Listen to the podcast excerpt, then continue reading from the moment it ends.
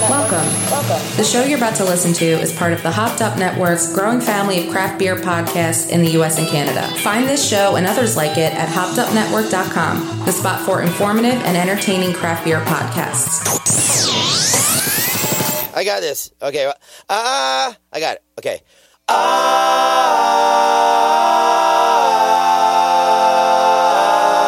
I got some beers. Let's drink them, huh? If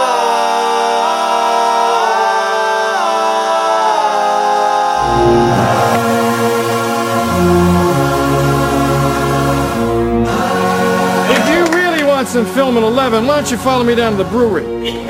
I'll tie a bowling ball to my ankle, dive in the vat of beer. I'll leave this world the same way I entered my marriage, dead drunk! Hello. Want a beer? Hook it up! hook it Hey, hook me up! Y'all heard, take it from the top. One, two. Beer? This is how we do it. My mic sound nice, check one. My mic sound nice, check two. My mic sound nice, check three. Are you ready? That's cute. I remember when I had my first beer.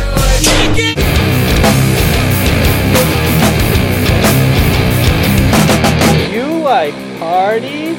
Yeah. We can invite all our friends and have soda and pie. Yeah. I hope no bad people show up. My mic sounds nice, check one. My mic sounds nice, check two. My mic sounds nice, check three. My mic sounds nice, check four. My mic sounds nice, check five. My mic sounds nice, check six. Are you ready? You want some of this milk? I'd Rather have a beer.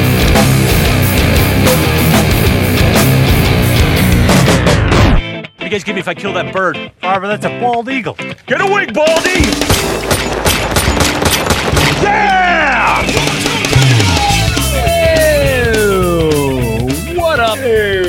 What up? And what up? This is The Wort with Mike, Pete, and Steve. GubsRadio.com. We are live tonight on Facebook, on YouTube, and actually, we are streaming also on our Instagram live feed tonight for a little while until my battery dies. So we're going to try that out for a little bit. Figured feed some uh, good quality radio audio up into the Instagram live. So join us over there as well and chat with me and chat over on Facebook as well with all our fellow watchers. Tonight, we have a very special guest. But before we get to that, we have some sponsors we need to shout out because this year has been a big year and we really want to thank everybody properly. I'm going to start with our boy, Scott Quick over at Brewbag. Go to brewbag.com for your beer pong, cornhole, yard game, awesome fucking thing. Let me just tell you how cool this thing is. It is set up like beer pong, and you throw bean bags and you drink the shit out of them. Done. I mean, sold. Great I'm holiday sold. gift. Great holiday gift. Yes, Steve sold. Uh, we also have a few people that I've turned on to it, and they purchased them right there in front of me. Listen, you know, I'm a, I'm a hard salesman. You know, they're like Brewbag. I'm like, here, go to this website, send it to it, and I made them purchase right there. And an eighty dollar gift is not that bad for a good Christmas gift, this or a holiday gift. I'm sorry for anyone out there. So go to brewbag.com.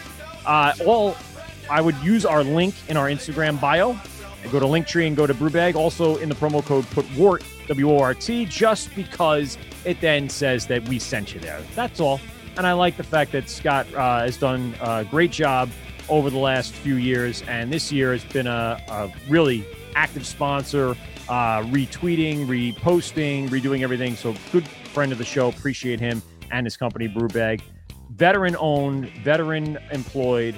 Thank you very much for all your work and everything that you do, Scott. Steve, take it away.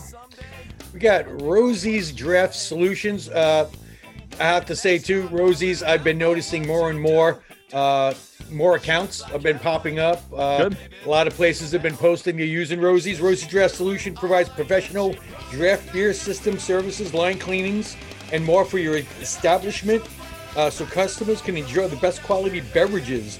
They service bars, restaurants, halls, events, homes, and all other beverage establishments across Long Island and Westchester. If you mention the Wort, you will get a discount. Oh boy, what is the discount? Uh, you know, he might say hi to you, or uh, and you get a high he might five. give he might give you my my autograph. Uh, No, Steve, 10% off their order, Oh, it whether it, is be 10% service or off. hardware. Tell them the Wort with Mike, Pete, and Steve sent you, and you will receive a percentage off your order. Rosie'sDraftSolutions.com. Yes. Make it happen. Get your pipes clean today.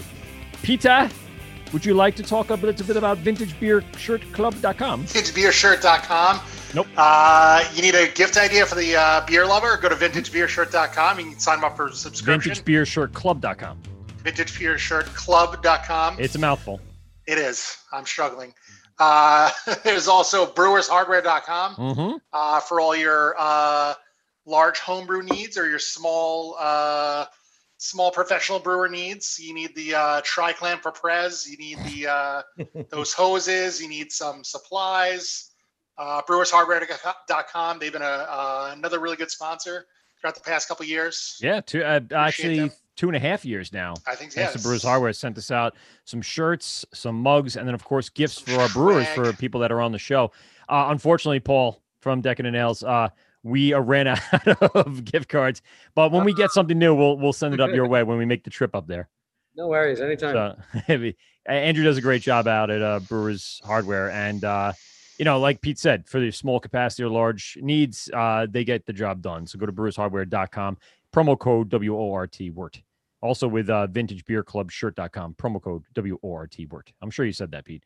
Also, uh, runners up, we'll say Tavor, thanks for uh, everything you did this year. Um, and of and of course taphandles.com uh, for the tap handle adapters that went out throughout the uh, last few years. Uh, the one that I still see standing every single time I'm there, hopscotch. Hopscotch, yeah. Every single day I walk in there, there's there's the tap handle. I, a lot of other people had it out for a while, and then they've either switched drafts or forgot to put it out, and that's not a big deal. But uh, really, hopscotch is uh, one of the people that I really want to thank here at the top of the show for being a huge proponent of our show and the craft beer scene in New York in general. Uh, does a great job on getting beer from all over the state brought down here to Long Island so people can enjoy um, fair prices, great food, and of course, great atmosphere. Uh, see Mark over at Hopscotch. Please go see him. He's on uh, Long Island Avenue in Deer Park. So just look up Hopscotch, and uh, you'll you'll find your little uh, thing there. I, I want to give a bunch of shout outs to people uh, that have really um, helped us out over this past year. Uh, really quick, Jeff from Satin Brothers saying hello. Remember Jeff? Jeff? Yes. Look, Jeff, I still have been sipping on your Ocean Hill brandy, and he's been making some some Oh, headway. Uh, Jeff I like that it's numbered. I still like that. it, it's hand hand labeled and numbered. So thanks, Jeff. Uh, we want to give uh, a bunch of uh, you know heads up and, and highs to uh, podcasts such as the BBB uh, podcast, who has again been huge uh, fans of the show, and you know I, I like the uh, I I guess the the admiration of podcast to podcast. I've always enjoyed other podcasts, hearing someone other than myself speaking. So it's uh it's fun to to see other podcasts do well. And then you know we've been on other podcasts, so there's nothing wrong with that. It's all in the same industry. It's like the beer industry, right? Everyone gives each other love in some way, shape, or form. Turns each other's audiences on to them. Uh, shout out to uh, Basic Beer Girl Review, who were on our show uh, a few months ago. Uh, did a great job. They've been uh, liking, posting, saying everything. Hudson River Brewery's checking in, saying, "What's up, boys? What's up going on, man?" Uh, we want to get Hudson River on. I I've, I've re- I wanted to sh- uh, reach out to them um, a few weeks ago, but I forgot, and uh, we're we're lining up stuff for February, March, and April. So the, that's going to be on our our list. Uh, we want to also Wort thank Wrangler. Wort Wrangler. Wort Wrangler. Wow. I mean, I, I, we didn't see his face, so that was all to be, uh, I guess, determined, right? I guess it was all to to be in the the eye of the beholder what the Wort Wrangler actually looks like. But we had him on the show. Uh, some of the funniest memes in the beer industry you could possibly read and post, and and man, it's just one of the funniest things we've ever seen. Um, that he he produces and, and puts out there, and we thank him for being on the show and, and exposure for our show. Uh, so many guests along the way, all the breweries, you know, over this last year. beer review. Oh well, I'm, I'm going to get to that. Yeah, I'll, I'll get to that. All right. But I mean, just so many people that have been, you know, willing to come on and spend their their time, like Paul tonight, uh, to talk with us and us here about the brewery, but more along the lines just for us to get to know everybody and and hang out and have a good time and really, you know, gain uh, a lot of education. Uh, Pete, over the last three years, uh, we've I don't want to say we fully caught up to Steve and his education, But for what we've done over the last few years, we really learned a lot, and we're gracious actually to have Steve on the show, who has been a uh, a true uh, professional in the industry and coming on to the show in the pandemic in a time where we were stressed out of not being in the studio and not having our normal flow. And uh, Steve came in and really helped us out, and and he's not going away, folks. He'll, he's here to stay. So that's why we changed our logo and changed our name and everything. Oh, by the way, guys, this is my last show. Ah, you son of a bitch! you, you, you, you done did it, didn't you? Done did it. Uh, we want to thank you know all the the breweries that in the pandemic have, have again made the time to to call into the Zoom. Uh, I can go back to Alewife and Lost Worlds and uh, this. I mean, just so many. Go back into our Instagram and look at all our flyers. Blind Bat most recently. Um, you know, our friends from Ghost, Paul, and and of course uh, Scott from Long Island. And I was out of Long Island a few weeks ago and hung out with Greg and talked to him about a bunch of stuff. You know, some Joe of the from WA Meadworks. Joey. of course, I was getting to the uh, the Hopsters debacle, but well, in the end, it, it's appropriate that you're wearing his sp- favorite hat. So I am. I didn't change it tonight. You know, I haven't worn it in a while, and uh, uh there it is. you will be very happy that you're wearing it. It's at an angle, but then I also have the GSB, so Okay. you know I, I represent a little more of the uh, the hometown people. Uh, Chris from Dubco, of course, coming on and hanging out with us, and there's just so many other people uh, that I would love to sit here and spend you know 15 to 20 hours, you know, thanking and appreciating.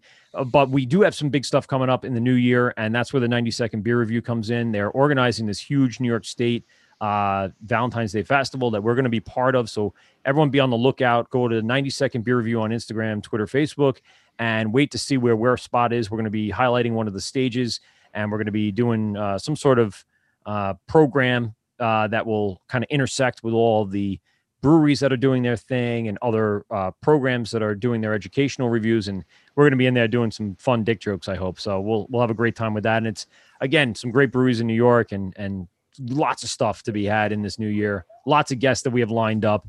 A lot of new breweries opening up here on long island and beyond. So lots of people that as fast as we can go through them they're opening up. As soon as we finish our list for the year we realize there's a much bigger list out there. And one of those uh, that we've had our eye on is uh, Paul from Decadent Ales. Paul, what's going on, man? How you been? Hey, how are you? Thanks for having me. No, Hey, man. Thank thank coming you bro. very much for everything. Uh, you know, we we really, uh, like I said, I had stopped at the brewery uh, in one of the pandemic uh, road trips I took upstate, and I said I gotta go there. You know, I've had some of the beers before, uh, but you had a great lineup that weekend, and I wanted to grab some cans. And uh, you know, I'm into the big stouts, so we'll get into that in a few minutes. But the idea of of what you're doing really interests me because what I just tasted is not the norm. So we really got to start digging deep here and how this all gets going. But uh, again, thank you very much for being on. Uh, and and basically, uh, you're you're the season finale, so we don't expect too much, but you better fucking perform. So Who knows? Depending on how this goes, it could be the series finale. You never know. oh, stop it! Wow. Stop! Come on, we already had our potential series finale, and we avoided that very well. We did very well, and what a year this has been. If it wasn't for the pandemic, what other things can we get ourselves into? Cannot get worse. Uh, well, Be careful what you 2020, say, uh, you know, Well, it's almost only over. a few so- weeks left. Could have a few surprises left. You never know. Please. Last game of the season. Yeah. 20, 20, 2021 is sitting in the background with a, with a beer going, Yeah, what? stretching. Hold my beer. Watch Yeah. this. Yeah. Watch me fuck some shit up. You ain't got nothing on me. think 2020 was bad. Ah. Well, I hope that's not the case because we have a lot of work to do.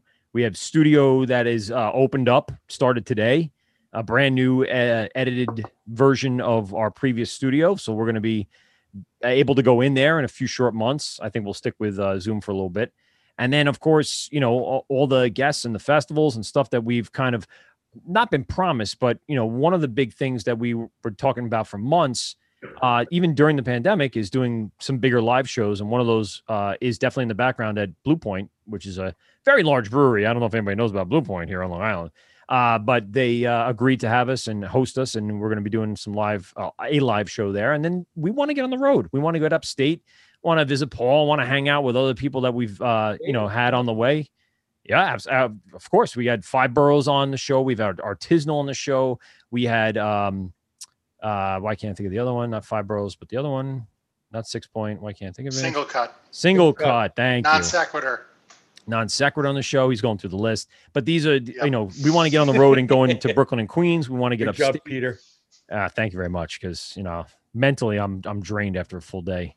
Uh, but yeah, this this is again. Thank you very much for everyone that has um, been out there with us and and hung with us, and we anticipate some great things coming. So thank you very much.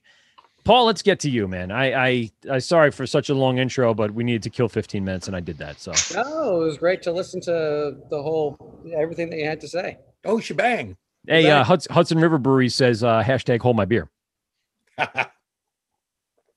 uh, Paul, uh, brewer, head brewer of Decadent Ales. Yes.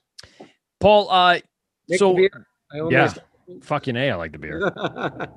the um, I want to get want to go back uh again to the origin. That's where we start usually with our show. We get a little bit of an origin story. So tell us um kind of where this all started, uh, how you got set up from.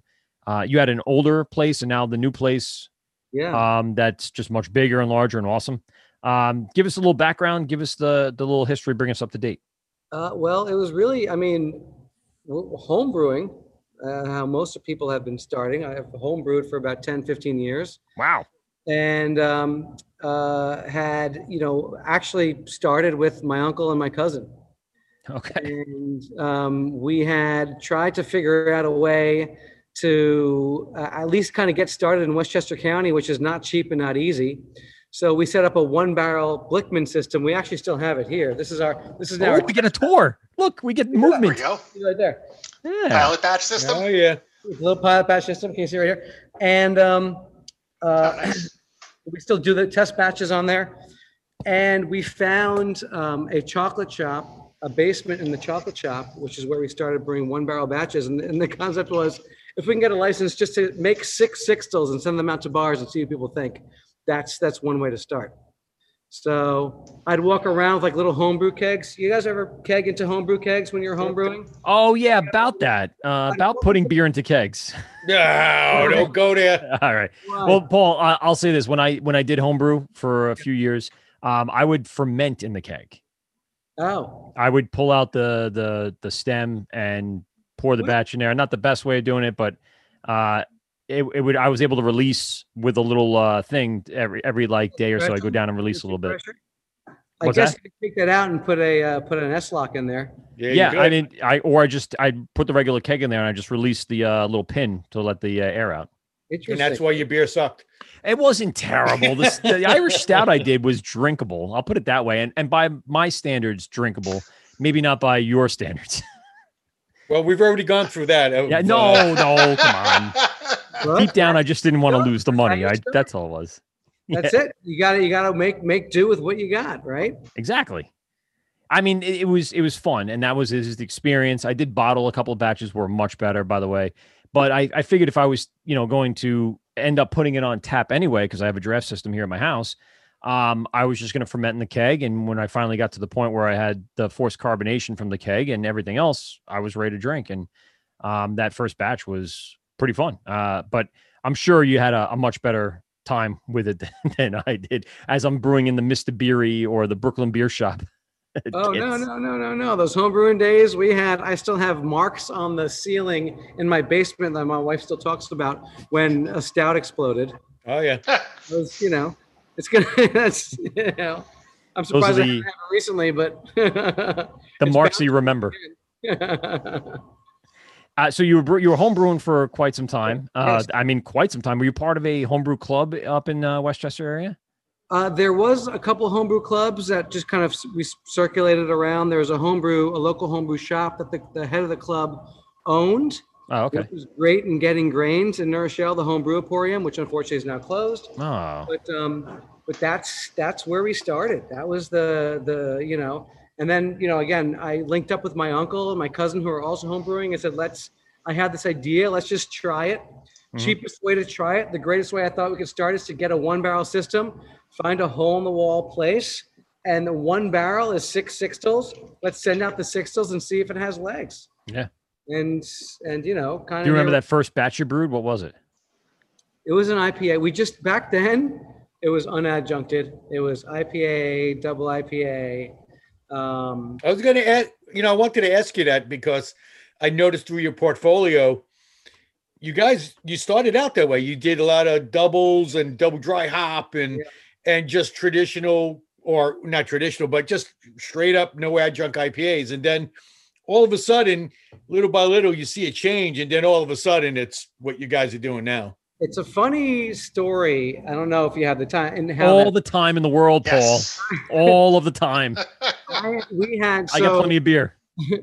from from from that area where we had a one barrel system, I was looking to contract. You know, how, how, do you take the next step? Did not have the money for this facility, and thank uh, our, our, friends and partners on halftime that helped in, invest in this to start to start this whole thing. Cool. But in the in the in the interim, um, I had a call. I I had I used to live in Manhattan and went to Torst a lot when it opened. You oh, know, yeah. one of my favorite places. Happened to know the bartenders, things like that. And so, in sending out these little six bar, this little one barrel batches, I would drive them to Torst, and hmm. they would they would put our beers on tap. One of the owners of Torst called me, and he said um, uh, he asked if I had any interest in brewing at some of their partner contract facilities. I didn't know they were affiliated with Evil Twin mm-hmm. and Omni Polo and all, these, all these brewers. So I didn't have a facility, right? I had a little one barrel. I said, why don't you come to my house and I can sample you on what I'm what I'm making. Um, and I sampled on some IPAs. I started. I was playing around with making marshmallow on my stove. So I literally had marshmallow chilling upstairs. I said, let me just pour this into the IPA. And I ran it downstairs. I said, I said, Alex, he said, so why don't you try this? And he's like, this is something I've never tried before. I will mass produce this for you. that's how it's, the whole pastry thing kind of started. And so he goes, can um, can Jeppe come tomorrow and taste taste the beers that you sampled for me? So the next day, Jeppe comes, who I just had known and was a big fan of, to my house with a camera crew. Yeah. About here's this little guy that's kind of homebrewing and in, in a little shop, and he's taking me to his house to try all these different things. And we sat there. We poured out. I poured out 13 different concoctions of beers.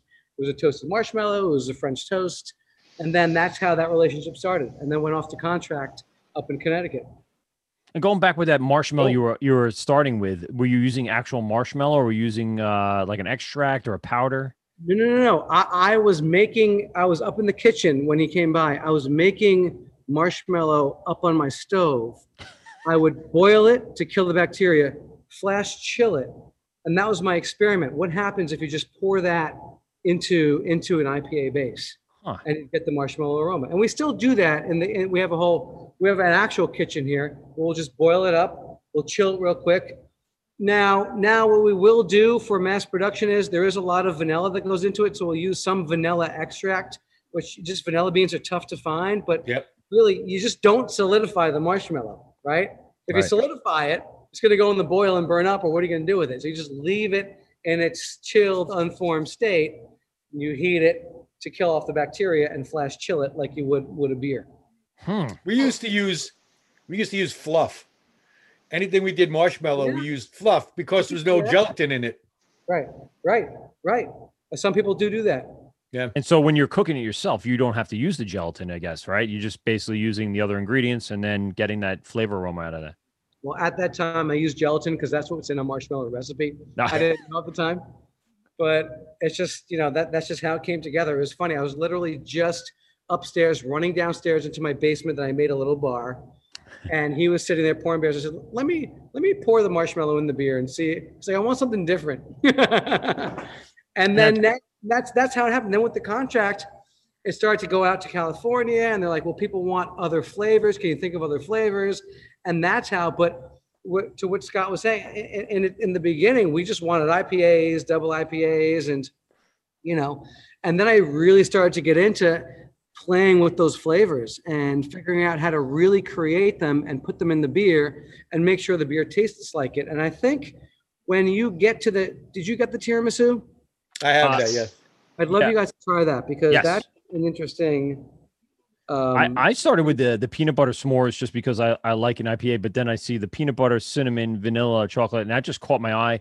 And yeah. the first sip was like, holy, what is going on here? We got to get really deep into well, how I, you're coming up with these crazy adjuncts with these I, regular. not usually what you see in an IPA no, as far as no, adjuncts. I mean, that's like stouter, stout Yes, Yeah, pretty much. I mean, how, where did where did the inspiration for a lot of these come from? Because you mentioned tiramisu, but you also said before the French toast, which was one of the first ones I've had from you, and that was French toast in a glass. And how do you get to that point? Like you just have this idea, but is it experimentation on the pilot system? Is it bringing up to scale a difficult process? Like what what's that whole kind of idea uh, come to fruition moment look like? It's it's an obs- it's trial and error and it becomes a sick obsession. I mean to me it's like cooking it's like baking right? It's like how do you recreate the aroma? And for french toast i understand a lot of people say well why don't you put it in a stout? We do have a french toast stout and hmm. my answer to that is because the stout's chocolatey a stout is so malty the batter of the french toast there's a lot of flavors that come through better on a lighter base. Okay. and so if you if you let the French toast warm up and you and you sip it, you'll get a hit of maple syrup in the front, and you should get that batter kind of dripping down your throat, which is caramelized sugar that I do on the stove. That should be something that is tougher to capture in a stout when there's so much other competing yep. dark and rich flavors going on. So I uh, would partially agree in that sometimes I just like that those flavors in a stout too, but I think it's fun and unique to do it in in a base where just let the adjunct shine. Yeah, we we used to do a uh, a white chocolate coffee cream ale, and you Oh, are you are you are that. so correct. It, you get all those flavors. The beer is the vessel, but now you have all these flavors that are going to carry it through. Um, Yeah, and Definitely. that peanut butter s'mores is, is it should as you open the can, you should just get the nut kind of right right in in the nose as it warms up. You should probably get get that peanut butter as peanut butter powder. And again, you know, if you do that in a stout, you got to use a lot of peanut butter, but um, uh, um, well, peanut peanut butter in a stout's actually pretty good, but the marshmallow might not come through as well. Yep.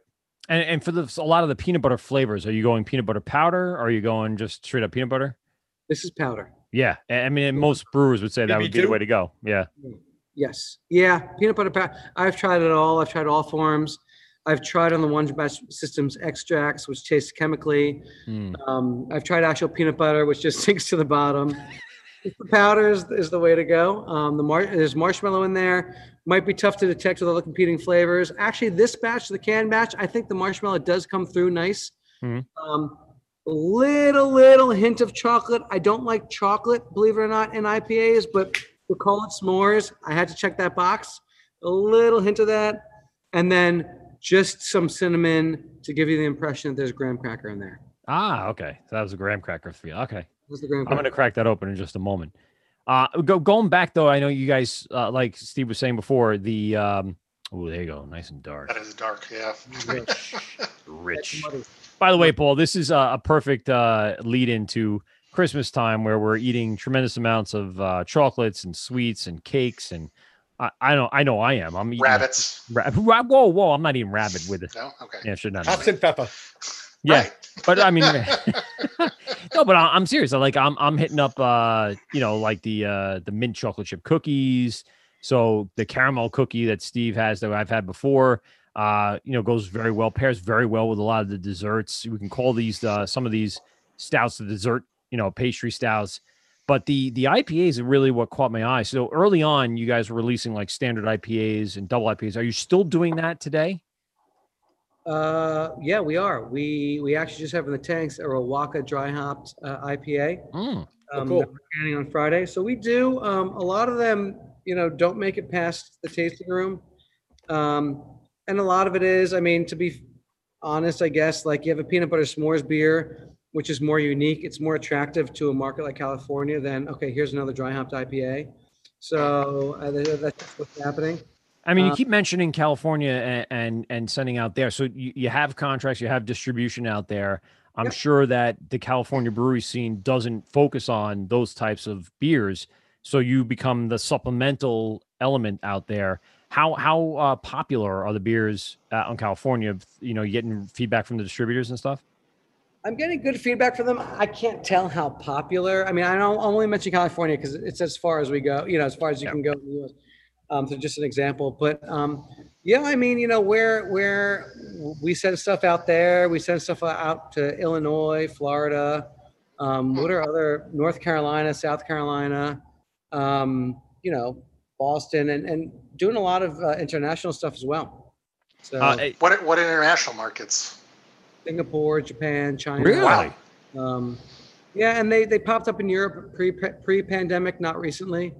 Um, so That's cool. Uh, France. Tubby Tubby Glassware from Instagram is saying, "Ooh, s'mores! I haven't tried that before." So he's I'm just realizing I got the s'more shirt on. there. You go. There you go. Two and two together. and it's a, oh, nice. That's a nice hoodie. I like that. There you go. Look at him go. We- Get the full view. Get the riser. Yeah, just show that off. What a move! Show off the hardware. the hardware. Hardware. Sorry, uh, I cut you off. I'm Hopsters. sorry. No, it's all right. I just said, you know, um, it- I was just, I always just kind of cite in with people that are talking online and uh, Obscura Oscillation up uh, on the um, brewery tour that I did back in uh, January sometime. I stopped at Obscure Oscillation up in, uh, uh, I forget, it's right outside of Syracuse, just south of Syracuse. And uh, they're checking and saying what's up. There's another one that uh, I know I've talked to before in the last year or so that we want to, they're on our radar.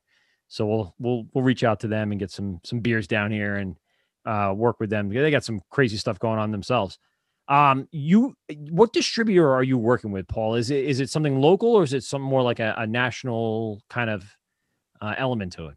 We distribute in Westchester and up the Hudson Valley through Craft Beer Guild. That's the Sheehan group. Mhm. And then um, everywhere else is through 12%. So, so 12%. Ah, okay. yeah. Yeah. They Now, We've had a couple, yeah, of uh, Yeah, we had Timber Ales Deep on, and we had uh, you know, yep, Marlowe, Timber Ales, Marlowe, and Exactly. yeah, Yep. Yep. And we had them on the show this beer. year. Another great show that we had during the pandemic. It's just great. As we keep citing people, we're like, oh yeah, we had them. we had them on this. Yeah, yeah, yeah, yeah. Yeah, we're making beer with them up, up, you know, up in, in that facility. Are you contracting out of there ah, Oh, okay. for okay. additional stuff? Yeah. Are they handling most of your your canning? That I would assume, right? Um, no, what you have is from our facility. Um, oh, okay, cool. We try to, you know, they're, you know, and they're so overwhelmed with, you know, Marlowe Timber. They got like 15 brands. hmm So Abomination, Fat Orange Cat, Nightmare. all, all great stuff. So we're lucky to get one in, a couple in a month. But um, we're doing some sours up there. You know, things that we just can't do out of our facility. Cool. Nice way to complement that. But um, yeah, we're just trying to do what we can. And now Uh, over this last year, I mean, like we mentioned at the top of the show, how how hard it was for things to continue on as best they can. How did you weather through the start of the pandemic, and how's it going now? So we were just because our tasting room opened not long before the pandemic, maybe a few months before, maybe a year, and we had finally gotten into full production mode in this facility, and everything happened. Our tanks are completely full, we got a call from the distributors. You know, people are canceling order, e- everything's stopping. We're not, you know, you gotta you gotta just hold off on production. Wow. Only, only lucky thing about that is our tanks are filled with stouts because it was the middle of the winter. so I was like, oh, okay. So we got some IPAs we'll just sell to the tasting room. So we're like, all right, let's just sit on everything, let it age. It'll just get better. And then, um, you know, we we kind of give gave gave ourselves like a two three week shut down, isolate everybody, see what's going on, and then slowly reopened. You know, and actually, only about a month ago do we finally get back into full production. it's- Wow. oh wow, yeah, yeah, I, yeah. I'm gonna say I was there uh, June, July, sometime in one of our trips, and yeah. um, we got there right as it opened, and uh, you know it was a beautiful day. You had the outside set up. Tell us a little bit about the um, the the warehouse. Tell us a little bit about the the establishment. I know you mentioned that you're sharing a space with uh, one of the partners, so give us a little background about the location and everything uh, what's going on there.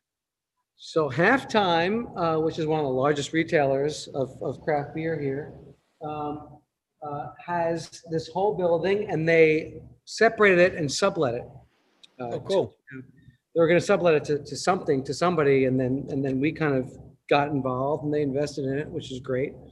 Um, and so this is a 15 barrel system. It's about a, a 5,000 square foot um, facility. Um, our, are, is, is, is it most of this audio? If I, if I give a visual tour, is it? Oh no be- no we we Yeah, have uh, yeah, we are on YouTube, Facebook Live. Yep, all the videos there. Yeah, that's why I said it was very walkthrough. interesting that not everybody like walks us through with their phone showing the. Ah, well, there you go. Yeah, Well, let's do it. Here, we'll do, we'll do, I'll, I'll try to do both. So, he- I mean, so this is a 15 barrel, two vessel system, which is real simple. It's uh, uh, a kettle, which you're going to brew into tomorrow, um, mash tun, hot liquor tank, There you go. And then little simple control panel, real, real basic. You know, a lot of people have bells and whistles and touch screens, and I've learned from working with a lot of contract facilities, if something's burning up or if you're getting a boil over, Scott, you probably know about a boil over. You don't want to be running menu, menu, back, back. You just want to hit stop. You know what I'm saying? Yeah. I've learned you you just want you just want to, you want three buttons and that's it when you're operating a brew house. Paul, it's Steve. Sorry, I I, I might have. I, I'm a little drunk, so I, I probably slurred my words a few times already. It's very polite of you. I probably messed that up. No, no, I'm I'm dead serious. I am. I've had many beers before we start the show. Every time. This is our uh, little little trial batch system. We Oh, look at that! Way to go back to that, and you got an SS in there Oh, too, nice. Oh, oh, these are all SS. This is what we Ah. started on. This is it. We got a, a, a peanut butter French toast, a peanut butter banana French toast. That we're doing a collab with Hop Culture magazine. So that's Cool. That's cool. Yeah, we're gonna we're gonna mail that out to them to see if they like it, and then we're gonna do a bigger batch up here, and that's Cool. going out for some event. Um, and then this I is see our- ISO guns left and right. I like it. this is it. This is it. This is it. So we got three thirty barrels, we got three 15s, bright tank. And that, it's a small facility, but we're doing what we can with the facility, you know? no, I I A think a lot you bigger have a- than yeah. It's a lot a bigger than a lot of a lot of that we've seen. Yeah.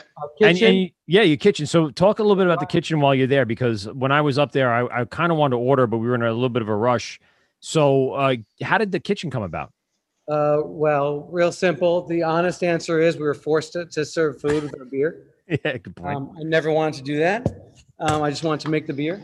And um, so we said, well, what are we going to do? How are we going to? So we found a chef, and um, Ray, who, who's our chef, makes uh, uh, has a great menu. Um, he, his background is mostly fish, and we're kind of near the harbor there, so he's big on oysters, fresh lobster. roll. We got a sirloin Nice.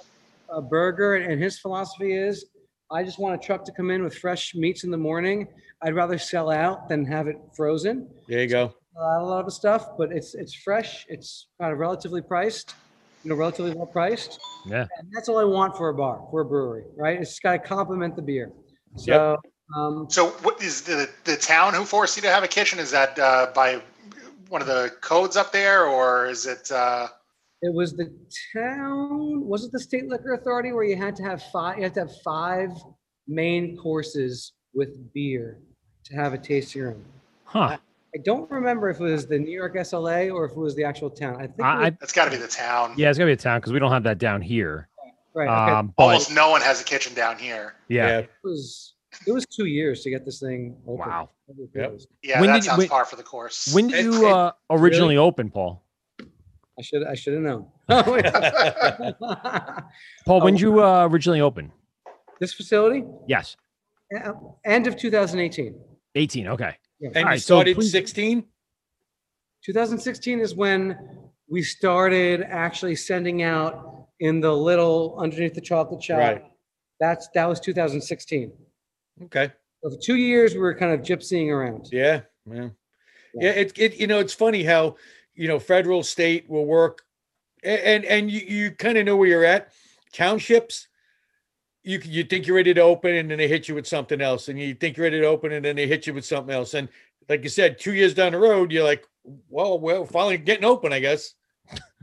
Yeah. It's always the weird shit we hear with, you know, stuff that uh, a brewery has to do around, you know, parking or uh, hours of operation or, you know, or food or something. It's always the town, you know, that has Or, these or the wacky county. fucking I mean, it's rules. Westchester Yeah. County. So maybe it has to do with that because there's a, uh, not a bunch, but there's a couple other breweries in Westchester County that that have that same um, Maybe business yeah. model, right? Yeah. Yeah, and our partners, Jason and Alan, at, at halftime, you can see nice. They have windows right into their store. Hey, look at that. Yeah, they knew how to navigate the town, but even so, I mean, and they were they were the the biggest proponents in, in pushing for this, but even even so, it's just so so difficult to uh, you know we- to, to, to, to get through all that all that all those logistics, all the politics. Yeah. Just wanna Uh, so halftime is a, a a a beer distributor. They're a retailer. They're just a bottle shop. Oh, retail. Right, right. Okay. Yes. Uh, Yeah. According to Hudson River Brewery, no no food is needed in Westchester. So maybe Okay. it is just Must the. be the town. It was at Mamaroneck, right? Yeah. It could- be. Yeah. Could Yeah. Be a town. Yeah, it could be the town, and, and that's interesting. But you, uh, you kind of have that area to yourself. I'm going to say within, uh, maybe 10 to 15 square miles. You don't have any other people there, correct? I don't. I remember seeing anything pop up on the map. No, and despite, and to be honest, despite the politics and everything, once we got through, I mean, it's been great. You know, the town's been great, and and yeah, not only do we have that area, is we we have the ability to be outside, given the pandemic, which was huge, as, Yeah. as you. Sure.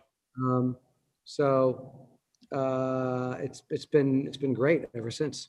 Uh, so Hudson River said it had to be the town because they're they're not uh, under those same guidelines. And then uh, the Dank one on Oh, Instagram is saying shout out to Tim at halftime. So they, yeah, yeah, Yeah, that's right. Tim Tim manages all the shipments. yeah, Good guy. Yeah. Yeah. You're right. Artisanal, you're correct. Uh, we've had we had him on on. Uh, they're doing great stuff up there as well. I mean, you got probably if you're traveling from New York to Connecticut or so, that is the one stop. It's five, maybe eight minutes off 95 or on the way in through, um, you know, in through to Connecticut. And that would that's what made it just so easy to stop in and and say what's up. And it's a great location, great little town. You got this that the train tracks that are on the opposite side of the street, so you don't have any uh, people across the street from you, and you have that whole parking lot where then you could have set up. Well, you did set up your outdoor area. Um, so that came uh, basically during COVID. You had to pretty much expand and and kind of adapt. Well, June when you came, June eighth, we were not allowed to open inside. So Ah, that's right. Yeah, because everything was through that window. Everything was through the window. Not Yep. anymore, but yeah, outdoor seating, outdoor this and that. And so, you know, we were just in parking spaces, which we would otherwise not be allowed to do. Yeah. We always wanted to be outside in the summer, so we asked the town, and they said they allowed us to do that, which was great. It kind of it really saves us, you know. I'm, from- I'm sure they sort also like with the restaurants in town as well. The only way they're going to be able to operate is Oh, outside. absolutely. Oh, yeah. Oh, yeah. So they did it for everybody. But, um, but, but, but, but they have a sidewalk. We're lucky we have a whole parking lot that we can deal with. you know? Yeah. And they're- they're- It's fantastic, and you plenty of parking. You know, even after you've taken up those areas and Yeah. along the uh, fence area there, uh, and and right before the ramp and all that stuff. Uh, very cool. That's right. Um, Were you, you know, you guys doing uh, any deliveries? That's all we did, uh, March, April, May, and we delivered through the states that we were allowed to deliver through UPS, which was New York and what, Vermont and Pennsylvania. And then we leveraged halftime, we'd send beer to halftime, and they could send to 30, Ah, which was Cool. huge. So not to mention California again, but we were sending beer all the way out to California. wow. It was great. It's a good partnership to have. You know, that's really fortunate. Yeah. Absolutely. Absolutely. Yeah. Oh, absolutely. So, you know, um, and we still, you showed me that picture of that 12 pack. That was, that was a halftime kind of deal. oh, so it was a mixed twelve. It was a mixed 12. Yeah. Ah, that's pretty cool. It's like a uh, a sampling, and that really probably turned people on to certain styles and certain uh, specific beers that you were releasing at the time. I mean, they get, they get firsthand stuff from a brewery right next door before anyone else gets it. Yeah. How did that relationship come about? Was it just something that they were looking to sublease and you found information? I don't want to say on the paper, but online or something, or word of mouth? I was, I was a, a, a, a, a frequent purchaser of the store. and it was a funny thing. It's one of those things where it's like you just never know. So the guy that when we were starting to talk to try to distribute through craft beer guilds, the guy that his name is Mike that um, was kind of wanted us to start to build up our distribution thing. I was texting him about some things, and he said, "Oh, I'm I- I'm sorry, I'm busy. I'm in a meeting with halftime." And I've always seen at the other end of their store they had empty space. And it's almost like one of those things. I texted him and I almost felt ridiculous and embarrassed by texting him. I said, ask if the last four rows could maybe be eliminated and be a brewery. And I like I remember typing out the text and I almost deleted it because I thought like this was like an. emb- I said, let me just you know I said you know what screw it let me just hit send, and and here it is. You are. And I hit send, and then they had said, and then later on, Mike was like, they're actually thinking this something similar. They'll get back to you. Huh. And Here you are. You never know. I just hit That's send. right. It never hurts to ask. Yeah, I mean, you, you might feel silly, but it never hurts to ask. Magic know? things have come from me just asking. And then it, whatever it is, it is. I'm acceptable of all the answers. And, but and here I am. And here So- Steve is. No, I mean it's one of those things where I'm like, typically, typical me would have deleted that message, and I say, you know what, if this whatever I was on, I said, let me just hit send. He probably had a few beers in him and said, you know, Eh, can't hurt. heck. I don't know. I mean, at that point, you were in the chocolate shop. Is that where a lot of the inspiration for some of the the chocolate flavored stouts and pastry stouts came from? Is that where it kind of Um, originated? A few maple bacon. We did a maple bacon stout that came from. I went up and looked at all the truffles. It's a shop called Chocolations. Oh, there rows and rows of truffles, all handmade. Um, what else gave me? I, I did. You mentioned I did like a peppermint chocolate stout. Ooh. Um, what else did I do? That I feel like I've seen that. I don't think I've had that before, but I've definitely seen that uh, on, on the shelf somewhere. Well, uh, do we do it? Yeah, we did I a feel mint, like you did. It was in a, it was like a mint green can. mint chocolate. Yep, yep, yep, yeah, yep. yep. I feel like I've seen it. Um, so yeah, I mean, listen, I, I take inspiration from everywhere. I'll walk around now just to run with it. I'll walk around pastry shops just to figure out what's what's something, whatever I like to eat. I want to see how do you drink that. Yep. I had, we had done a beer uh, called the Salt and Fudgery, and I was at a restaurant and we had this chocolate fudge salted caramel concoction, and I was like, I got to figure a way to brew this because this is phenomenal. We did. We wound up winning a World Beer Cup for that for that brew. Um, but yeah, you know, you never know where your inspiration comes from. But the best part about it is trying to replicate that in a liquid form. Yeah. And when you get it right, man, it's it, it feels really good. Yeah, I know. I, I mean, I mean that's you know, you you you asked the question before about why you know IPA versus stout, and I think one way to look at it is an IPA or a stout base could just be like a blank canvas, right? And then it's just like how do you how do you implement flavors with that beyond just malts and hops and yeast, and be a little different. Like a Yep. mad scientist sitting there. I don't know. How can we put this all together? I don't know. what are uh, Paul? What are the some of the things while you were homebrewing? What are some of the other uh, people in the homebrewing clubs that ended up having breweries? Do you, remember any of the guys that ended up spawning off and starting their own thing? Yep, Chris Sheldon has a, a, a cider and, and brewery called Diner Brewco down in Rochelle. Um, they make great they make great stuff. They make great cider and beer. They had a Brett IPA. Remember that craze? I wonder what happened to that. But they, they had one that was in a white wine barrel. I love the Brett IPA It style. was- it was- Harborhead had you, one Pete? that was great. Harborhead Yeah. had one that was awesome. Loved it. If Yeah. it's done right, it could be fun and effervescent. Somebody told me that they had a pilsner with, that was brewed with a champagne. Really? That was interesting. That doesn't seem all that far off. That seems like something that probably should be done. I was just told by, I think it was one of the canners. I think it was Ironheart, one of the guys at Ironheart. Ah, Company does that. Um, but uh, who else? Who else? That's all I know from that club. Although the guys that started LIC Hmm. were in that club before me. oh, really? Okay. And, um, I don't know them so well. Dan and I don't know who else. Matt, is it? But um, when I came in to those clubs, they're like, because I had moved up from Manhattan. I lived in Manhattan for quite a while. And they're like, oh, yeah, the guy, the so and so and so and so started LIC Brew Project. And back then they were just all barrel, barrel, this all barrel program. And then it evolved to do IPAs. But um, So let me let me ask you, uh, and I ask uh, every brewer that comes on this this question. And I'll get to it a little earlier today. Oh, a little earlier. Well, yeah, it's usually the end of the show, but uh, I'm interested to, you know, since what he's doing now. Yeah. Paul, what was like your first craft beer that you had? You said, "Wow, I, I this is awesome. This is craft beer." Like, what what turned you on to the craft beer scene? Two, what's your favorite style? And third, but not least, but but not least, um, what is your go-to now that you don't brew? Okay. So the first one, and I think we talked about this a little bit before. Um, I remember waiting around for Christmas season for Yeah. the box and the double box. The big, malty, supposed to have a little bit of a whiskey and scotch kind of aromas to them. Those were the beers that kind of got me obsessed. And that was back in the 90s when there was nowhere else to go Yeah. to the next level, I think the the the beer that really kind of got me thinking was remember Keegan Ales, Oh yeah, Of course. Mother's Milk. Mother's milk, bro. Yeah. That that stout was the first stout that I had that was not a Guinness. Yeah. That was different.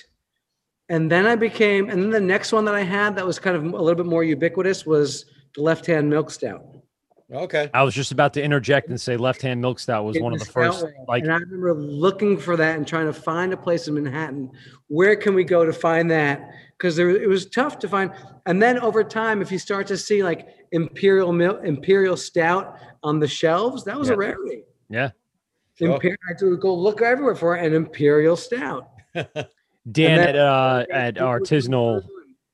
Dan at Artisanal is giving a quick shout out to Ironheart. Obviously, Artisanal does a lot of canning. Yeah. so they probably have Ironheart up there. Jamesport Brewery is uh, Jamesport Farm Brewery. Sorry, is checking in saying what's up, and then uh, Dan also says freaking Mother's Milk and just a lot of K's. Yeah. Yeah, Oh, man. Oh, I love it. I You're right. remember- It's one of those things that you know those those two stouts were you know prior to the o- old Rasputin too. Yeah. Yes. Those, Well, I remember those- I remember Tommy, Tommy Keegan saying, you know, when they opened their brewery, they did not expect to have their flagship be a- milk stout. and it just happened that they brewed it, it came out so well, and people were just like you said, if you didn't, there was nothing else but Guinness, and then you had this decadent, wonderful tasting, you know, New York State beer. It took off for them. Yeah.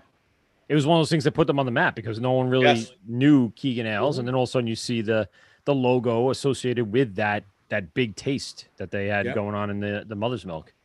So, uh, what what is your favorite style, Paul? Um. So my favorite, my favorite style is still uh, a double IPA. Okay, Uh, right now, I'm drinking our our Riwaka. cool. Um, and then you had mentioned a beer, like a go-to beer, and it's a Pilsner Urquell. ah, nice. Yes. Czech pils. If it's a Sunday afternoon, if it's a Sunday watching the game, Yep. Pilsner Urquell. There you go. Had a few myself yesterday, as well as an entire six pack of uh, Dogfish 60 Minute. Oh, it was a good day yesterday. That's why I didn't post the picture right away. I I- forgot about a lot of things. So I meant to send Paul. I'm pretty sure I thought I sent Paul the uh, the code for the Zoom tonight. I realized looking in my sent mail, I never did, and and then I you know realized when Steve, when you said that, I had the the image on my computer for tonight's show, and I went, "Oh, that's right, I never did that. I fell asleep way too early last night. Way too many beers." But that's that's it. The crispy boys all day in in uh, during the football game. A couple wings, some Yeah. crispies, a little bit of multi uh, IPA. I'm, I'm set to jet. who was I talking to yesterday? I think somebody in the tap room. Yeah, I miss. And I, and I wonder if there's going to be a comeback for just the whole West Coast, this crisp, the piney. Now the winter time, No thanks. real kind of piney, malty kind of IPAs. But locally freshly brewed is not so easy to find anymore. nah. The West Coast is not a popular style right now. I'm okay with that. I know you. Yeah. We know Pete. We know you don't like your West Coasts. I A like lit- the dankier the better. That's what I Little like. So danky. a little dank, you know. Um, yeah. Just I, you know what I enjoy? Um, toaster pastry from 21st Amendment. That was a real malty. I don't want to say danky, but it was a little sweeter than usual. But it was that was one of the ones that I I wish they would bring back. They were selling them at one point in like 19.5 cans for like the train ride. They were train beers. It was awesome. I don't remember that beer. I know obviously 21st Amendment, but I I, I, I miss going to, to Philly and going to Monk's Cafe we didn't get to go this year, and just drinking a Pliny the Elder on tap, Mm. and that is just a West Coast beautiful beer. Why is Monk's gone? You just mean They, just they, they actually shut down now.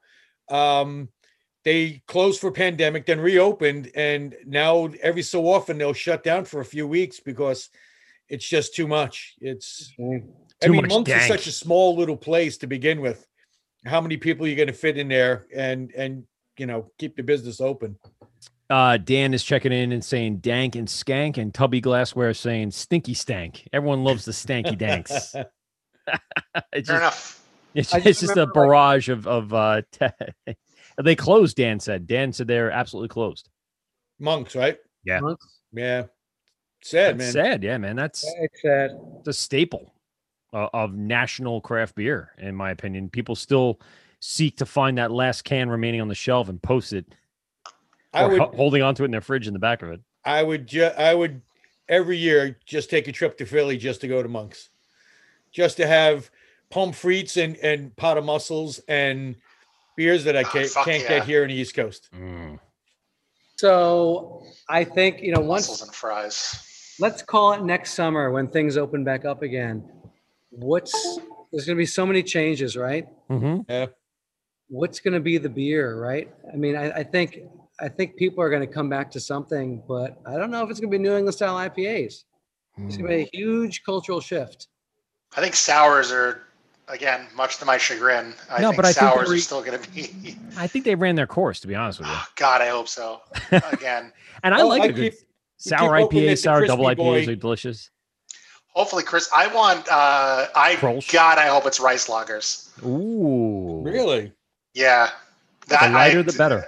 I, uh, Mike, I think you would you had brought back a few from uh from Jersey. Out, no, uh, no, la- from Connecticut, Outer Light, That's right. Oh God, which is the other brewery I stopped on my tour when I stopped Yeah. by Paul's place. uh, I had gotten done mowing the lawn, opened up a you know a couple of crispy boys you brought back. The rice lager was the fucking balls. It was. Mhm.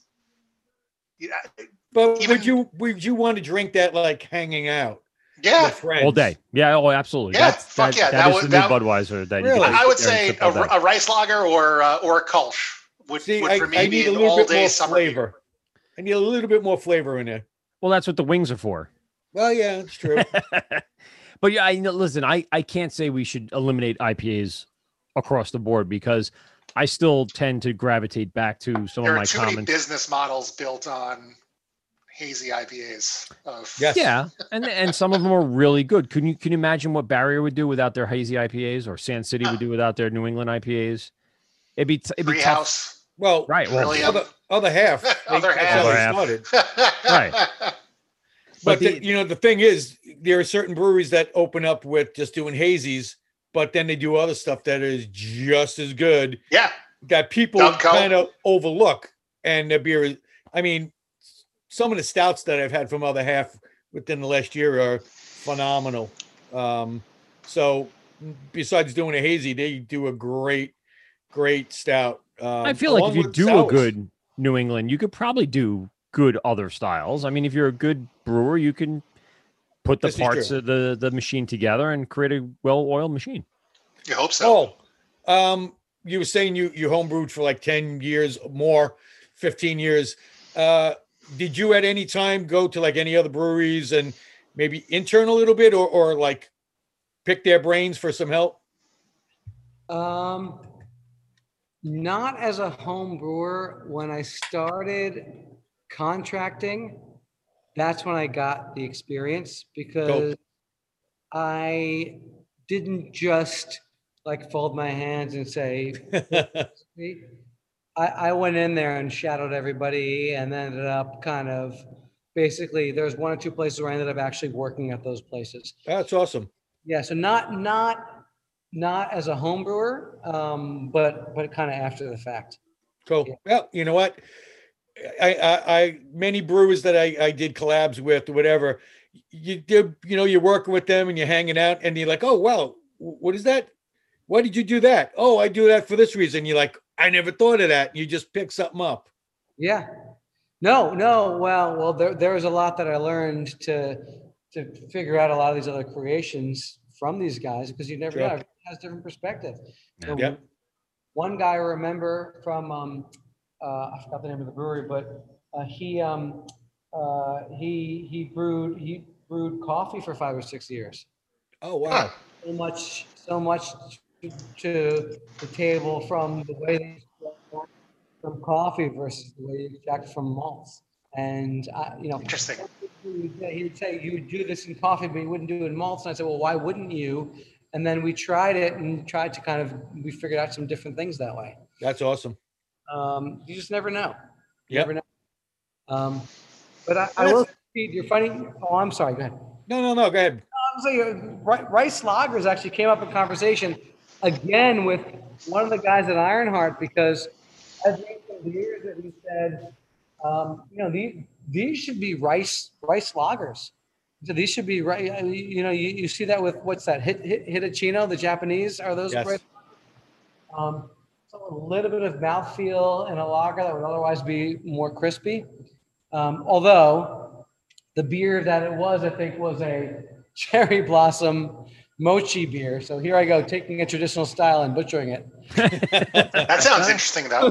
But, but I would take, you know, the pressed oil of the flower and put it in, put it in the beer. He's like, this has got to be a rice lager. This has got to be in a rice lager. Yeah. So just, just different styles, you know. Thomas D Train Santiago, one of the uh, board ops and host of the uh, Sports Mafia on GubsRadio.com, checking in, saying cheers, boys. But we're going to go ahead and shut down Instagram before it shuts us down because there's a time limit to how long you can Was be someone on. showing a nipple? No, no, no. Oh, no, no, it's just it's time limit. Not yet. So we'll say goodbye to Instagram. Thanks a lot for everyone checking us out in our the entire first hour Look, of the scared show. Paul away. I think he shut down the lights. He's like, "That's it. I had enough." I'm done. It was the D train part. Thanks, Instagram. Holla. Oh, there we go. So I'm going to share this to Instagram TV. People can check out the uh, entire first hour uh, live on Instagram TV. So pretty cool. How First many time I did tabs you got there, Paul? 20. I'm like, wow, Plus two kegerators back that way. nice. Oh, nice. 20 wasn't enough. We need two more. No. No, no. Um, yeah, we try to balance, but just coming out of the pandemic, it's now like 13 adjuncted IPAs and like three normal IPAs and then like five stouts and then one guest tap, which kicked and now got replaced with a s- now another another stout. You said you were going to uh, brew in one of the uh, the kettles tomorrow. What's uh, what's on the menu for tomorrow? Uh, well, it's a double IPA. Um, that is going to be the larger version of the Hop Culture uh, trial beer. Mm, Okay. okay. from Hop Culture Magazine. Yep, which is a peanut butter banana. we were gonna make it a full-on Elvis and throw some bacon in there. God damn it! I was just going to ask if Elvis was going to the fucking can. The bacon didn't work. The bacon didn't work. So that's that's why it's great to do try that. We did a little with the bacon. We're like, no, no, that just took it the wrong direction. Yeah. Peanut butter bacon sandwiches. Rubber cover. Stop with the peanut butter. Um, so My favorite Elvis impression is still Eddie Murphy. Oh, oh, interesting. It, it- he does a great. Delirious, yeah. Yep. Got to win this race. Holy shit, Paul! I, I want to go through a couple of these beers in our in our second hour. We usually start breaking these down. I know we kind of touched on it a little bit. Let's start with what uh, I started drinking tonight, and that's the peanut butter s'mores. It is a double IPA with peanut butter, cinnamon, vanilla, and chocolate. So I know you again spoke briefly about that. Uh, run us down on the in the brewing process here without giving away the uh, the secrets of the farm here. So double double IPA base, so heavily wheated, oated to make it nice and soft, dry hopped it. Um, Mosaic, Simcoe are the hops that would really kind of soften the profile. a little bit. Mm. Um, and then we do, I don't, I forgot if this was before or after where I talked about making the marshmallow. Mhm. Uh, so we make the marshmallow stovetop, throw it in there. So as it warms, you get more marshmallow. So one, one quick thing about these beers, drink them at like 50, 55 degrees, store them cold because they can explode. But you drink them, drink them at, they'll self-destruct, right? Drink, drink them at 45, 55 degrees. You get a lot more flavor out of it. Um, little hint of just a chocolate fudge syrup that we I didn't get that all that much. I got obviously more peanut butter right up front.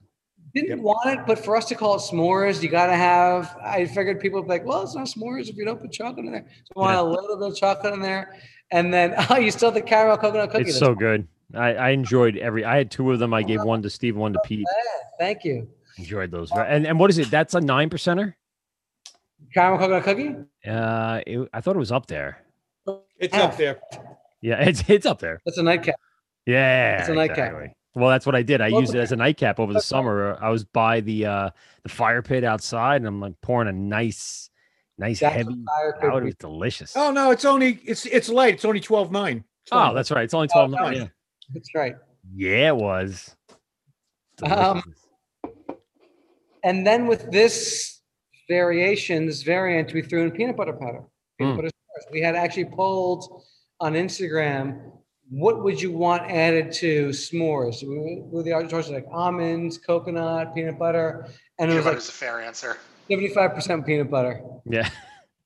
So you- As you crack it open, should get peanut butter right in the nose. Um, Yep. as as the marshmallow comes through, I think the impression of the marshmallow will turn peanut butter, which would be a nuttiness, more into like a Reese's Pieces peanut butter cup. Okay. It uh, would otherwise be peanut butter powder. Would otherwise be just straight up like crushed nuts.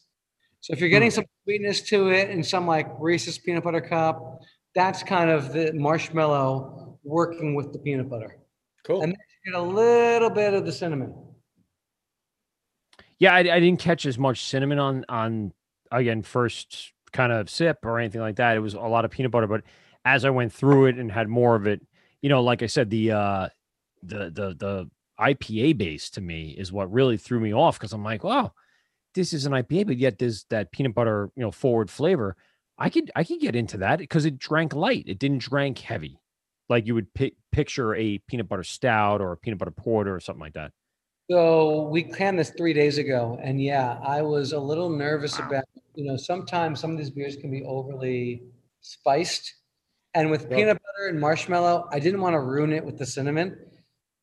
But but listen, we call it s'mores, so I wanted to throw some in there. So I'm glad that you didn't get a lot of cinnamon, but I wanted it to at least be there just for the. the I feel it on the tongue. Absolutely. I feel it on the tongue as I went through about halfway through. So it was there. Uh, maybe I didn't I didn't let it breathe uh, or let it warm up. I had it literally right out of the the freezer, not freezer, fridge. So maybe I didn't get as much of that. But I'm sure that you would the freezer. Yes, I froze it, and uh, and then you know I basically right out of the fridge right into the glass to drink. So, So the wa- one, yeah, the one thing I take to heart, which is tough, is really trying to recreate those flavors, is figuring out what the right balance is because everyone's tastes are different. And I think coconut's a good example. Marshmallow's another good example too. Because one thing I realized is everybody has a different impression of what marshmallow should be. Hmm, okay. The Yeah. only thing about marshmallow is just vanilla, but it, it's an experience, right? Because it's soft and it's fluffy, and it's how do you recreate that when you're drinking something when a marshmallow wasn't intended to be to be drunk, right? So that's the most difficult thing. So when I was trying to kind of create that, I told you like in the kitchen, some people like, oh, this tastes like marshmallow. Some people, this is a marshmallow to me. This tastes like vanilla, and it's, it's tough to balance. Everybody has a different impression. Mm. Coconut's another great example. Some people, and, so I did a tasting last night where of 20 people at, at, uh, at a hospital, just like, like a charity thing. And you'll always get somebody that says there's too much coconut. Same Yeah. people will say, I don't, I don't get any coconut. Yep. Everyone's palates are different. Yeah, that's weird. Tough. It's a, it's a, it's a tough, it's a tough thing when you're really dialing in the flavors so exact now. Is it a matter of how they they served it, or is it a matter of where it is when it comes off the line in the can in the order? Like the the earlier cans get less flavor, or the later cans get more coconut. How does that work? I personally think it's a combination of how you're drinking it in terms of is it cold, is it warm? Because I definitely believe cold, colder, a lot of those flavors don't come through. And I think it's the palate. I think it's what your palate detects. Oh, I see what you're saying. Yeah, yeah. So It'll also be what type of glassware too, which could impact how it's hitting your palate, right? Absolutely. Your glassware, you know, plastic cup is real so right? Pandemic. There you I go. drink it That's- at my barrage, Steve from Barrage. Glass where he intended most of his beers to be drank out of uh, a little bit of it. Oh, he's got the uh, yeah, two I'm villains. also doing the two villains one. Oh, You guys are too fancy for me. Two villains. Thanks very much for this year. That, that was a great show. We had fun with those guys up in Nyack. Yep. I've wanted to try their beer for a while. Yeah, since they, you know, And you know what? Good Since- stuff. Since we've had them on the show, they've done some crazy collabs with people. I don't know if you guys have been watching, but Yeah. they've done some really. Uh, I mean, they went out to California and did something with uh, someone out out Yeah. out west. Uh, I forget who it was. I have to go back in the post and look. But they uh, they collabed with uh, Non Sequitur. I think that was honestly a connection Oh, to yeah. our show. I really think that they both saw each other on our show and were like, let's hang out with those dudes. So eh, it's kind of cool. That's that's what we're all about, right? Connecting. We're, we're, we're people meeting people, meeting people. That's what we're all about. No, too much, too much. A little bit. All right, uh, I'll I'll pull it back a little bit. let it let it loose. Yeah, all right. Then uh because I'm already drunk, so I might as Paul said well. so, so let it go. Let Yeah. it loose. It's it's a season finale. I might as well just let it all fly, right? I mean, Uh, really, honestly, they they uh they both of those guys, uh multiple people, uh great beer, great show, and, and why not? It, those collabs just make a lot of sense. Um and you know, the evolution of a brewery like Two Villains in Nyack, which was tiny, tiny place, uh only has room to expand. And and in this pandemic, you know, there was room to do those things. There was uh, a great need for people to get beer delivered and distribution. Uh, distribution. Uh, I was going to say distributors at distributors. Uh, but yeah, they, it's just crazy. So I'm I'm sure as much as the pandemic affected that, you know, in-house tasting room cash flow, I'm sure there was a, a very large influx in distribution. Paul, you can attest to that, right? I mean, between what you're sending across the states, thank God the government let us kind of just throw the beer everywhere we could, right? Uh, and and and Steve started to ask, and I, that that was one of the biggest things. It was like, yeah, I mean, that saved us in March, April when we were supposed to close. It was like, what, what are we going to do? And then they let you deliver they deliver to people's homes locally that you couldn't do before. That was a huge that was a huge thing for us. They they actually New York State just upped it again. So now it's all the way through January. You guys are gonna be able to they just keep they just keep they didn't have even- to. Yeah. Yeah. Otherwise, I mean, not only the restaurant business is going to go, but the brewing industry is going to go very quickly if they can't distribute the way they're letting them do it. And honestly, Paul, what was the one thing that they've done during the pandemic that you expect them to leave permanently? Um, well, I, I hope the idea of dining outdoors, Hmm. the restrictions for why you can't just have a beer outside like you can do in other countries, I hope they've understood what's the big deal, Right. Yeah. right? I mean, have we melted down as a society because of it? Yes, I- right, right, exactly. I hope they would lax on that. How many times has anybody gone on a trip to a beach or somewhere and come back and be like, why can't we just drink outside? you know? How ridiculous is that rule? Back from prohibition or whatever it is. I'm hoping they'll lax on that. Um, one funny thing I tell a lot of people is, is, is in terms of talking about shifts in cultures, is the whole concept of curbside pickup Hmm. is something that eight months ago was never a concept. So for, for example, like I, I, I used to on occasion go to other half, right, to pick up beer. Can I mention? And so I would go. Of course, you can mention them. So I would go, and then I got to look for parking, and I got to park, and I got to walk around Seven blocks away. Seven blocks away.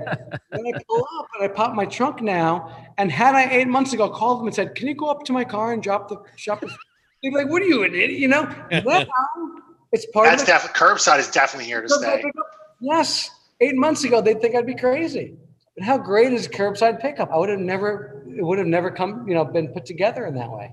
for many different elements of uh, from regular department stores to Yeah. supermarkets. I mean, I saw my my personal stop and shop. Not to get up too much off topic, but my personal stop and shop renovated their entire customer service area to become mostly a uh, curbside pickup. So they have cameras out on the the parking spots. They have refrigerators to keep the cold elements cold until people show up. They have people walking through the aisles with bags of groceries and they're fulfilling orders. Like this is how they're keeping staff on, and on top of it, still doing their work while keeping everybody safe.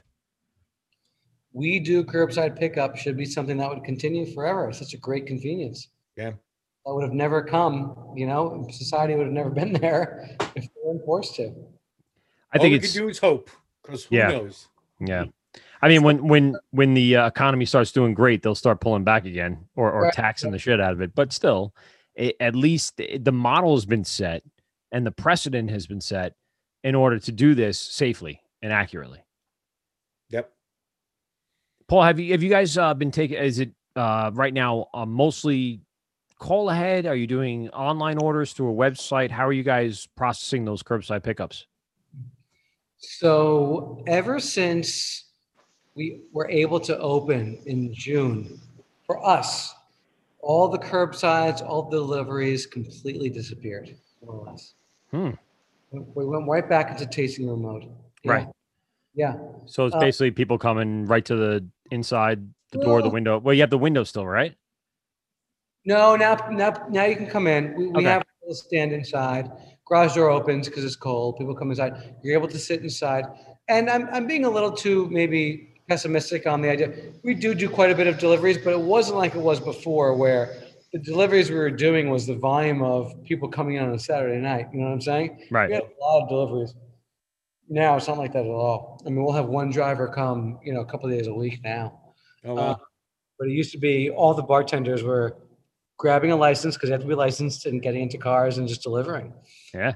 Um, now, no, now it's more operating tasting room, and with inside and outside, we'll have quite a crowd. You know, Yeah, and I, and we're really just starting to get into the cold months. Is that going to be the norm right now, as far as you can see, people coming inside?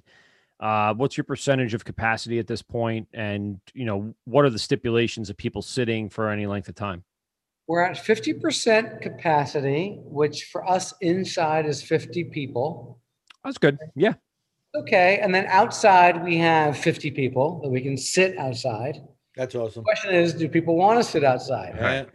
Do you So- heaters? Do you have something going on out there?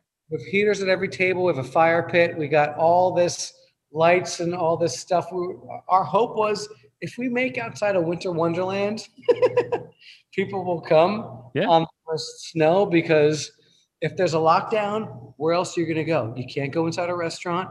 Yep. And if you sit on a sidewalk, there's two tables. Here we have a whole kind of seating area. That's the that's the idea, but we'll see. You know? Yeah, we were talking earlier, never- like the people out in Colorado, they they don't wait around for summer to come back. They're right outside. They're sitting in their little areas. They got the Adirondack chairs around the campfire. They're Yeah, hardened people. They got they got real balls and thick blood.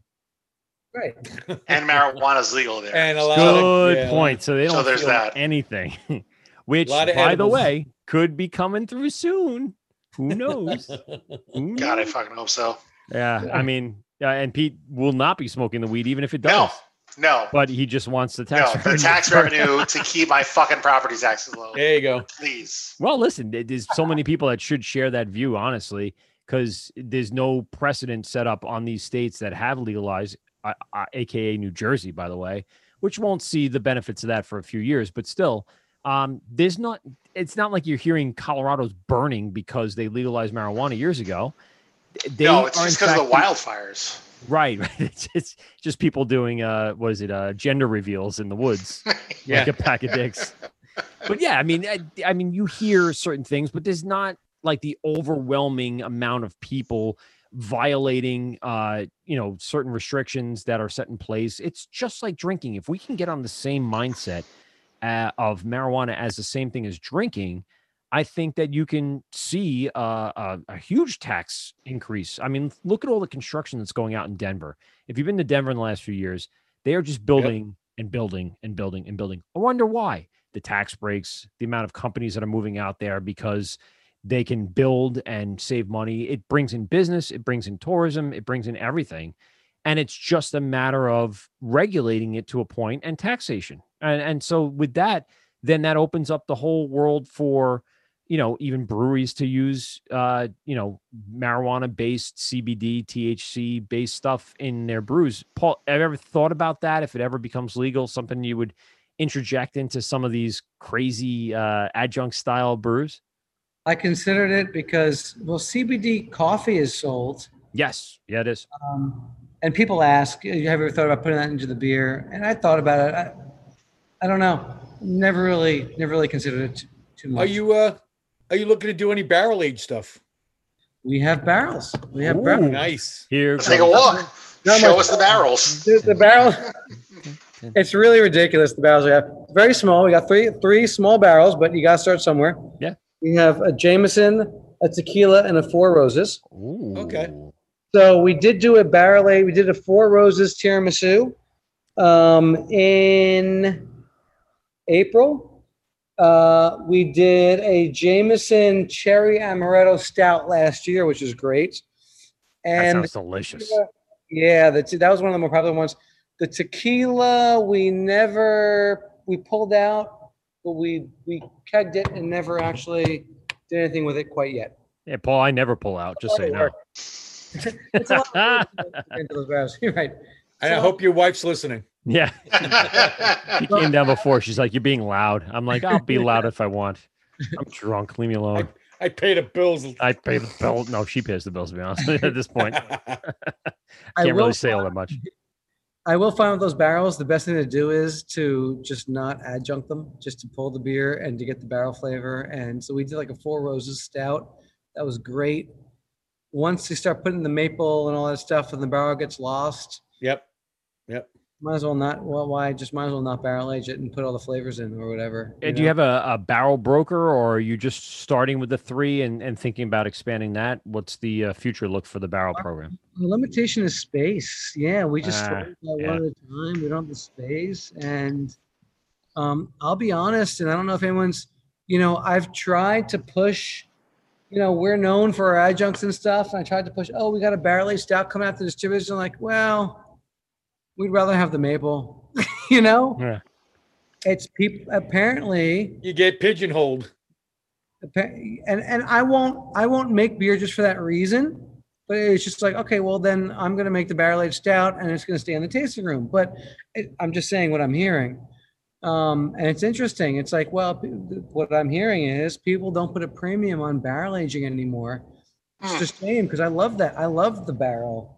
I would rather I, I I like the, the the oak and trying to understand, you know, some some types of bourbons you get vanilla notes out of it and that would come Yep. through the taste. But apparently, um, this is what I'm hearing. So here, that, that, that's you know, There was I mean, something I, I was meanwhile, gonna, Bourbon County just released their stuff and it all sold out. well, Crazy. They're they're known for right for and, and Barrels.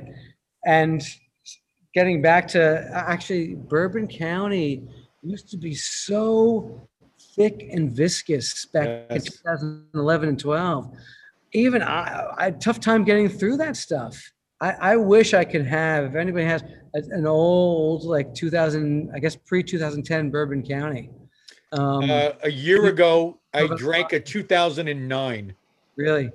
Yeah, and it was crazy. Yeah. Hmm. So different, right? Was it different or is it my perception? Yes. Yeah, it was a little oxidized, but you know, it still had a lot of flavors. And you're correct; it it's was very heavy on the tongue. Have you had any other beers this year that you think might have been uh, oxidized? Maybe more than a little. What, yes, uh, the Wort f- with uh, Mike, Pete, and Steve from The uh, one that was really uh, it's from our friends Hopsters that did such a great job. Friends is being generous. Friends, Well, frenemies might be generous. Yeah, associates. Uh, Associates. people that brew beer that should have known better. Yeah, I'm starting to get too drunk, so I don't want to go too far. I, I, I've had this debate, and maybe maybe I'm going too far. And please just change. But of, of There's no too far with us unless it has to do with uh, race, creed, or religion. So we're good. there you go. Yep, yep. Pretty much Um, Or sexual orientation. Yeah, well, that's true. Yeah, that's true. there you go. Um, have have the have the beers changed, or has has the people's tastes changed? Yes. You know? Hmm. Yes. And that's I, I, I struggle with that with myself. You know, is it and getting to the question about Bourbon County, I'd love to try one again. Is has has my palate adjusted, and so I'm asking for more, or you know what I'm saying, or Yeah. you think about like the, well, I don't want to name names, but there are some beers out there. oh, please. It's not what it used to be, and is it, or is it that your taste has evolved? That's something Uh, that I've just struggled with.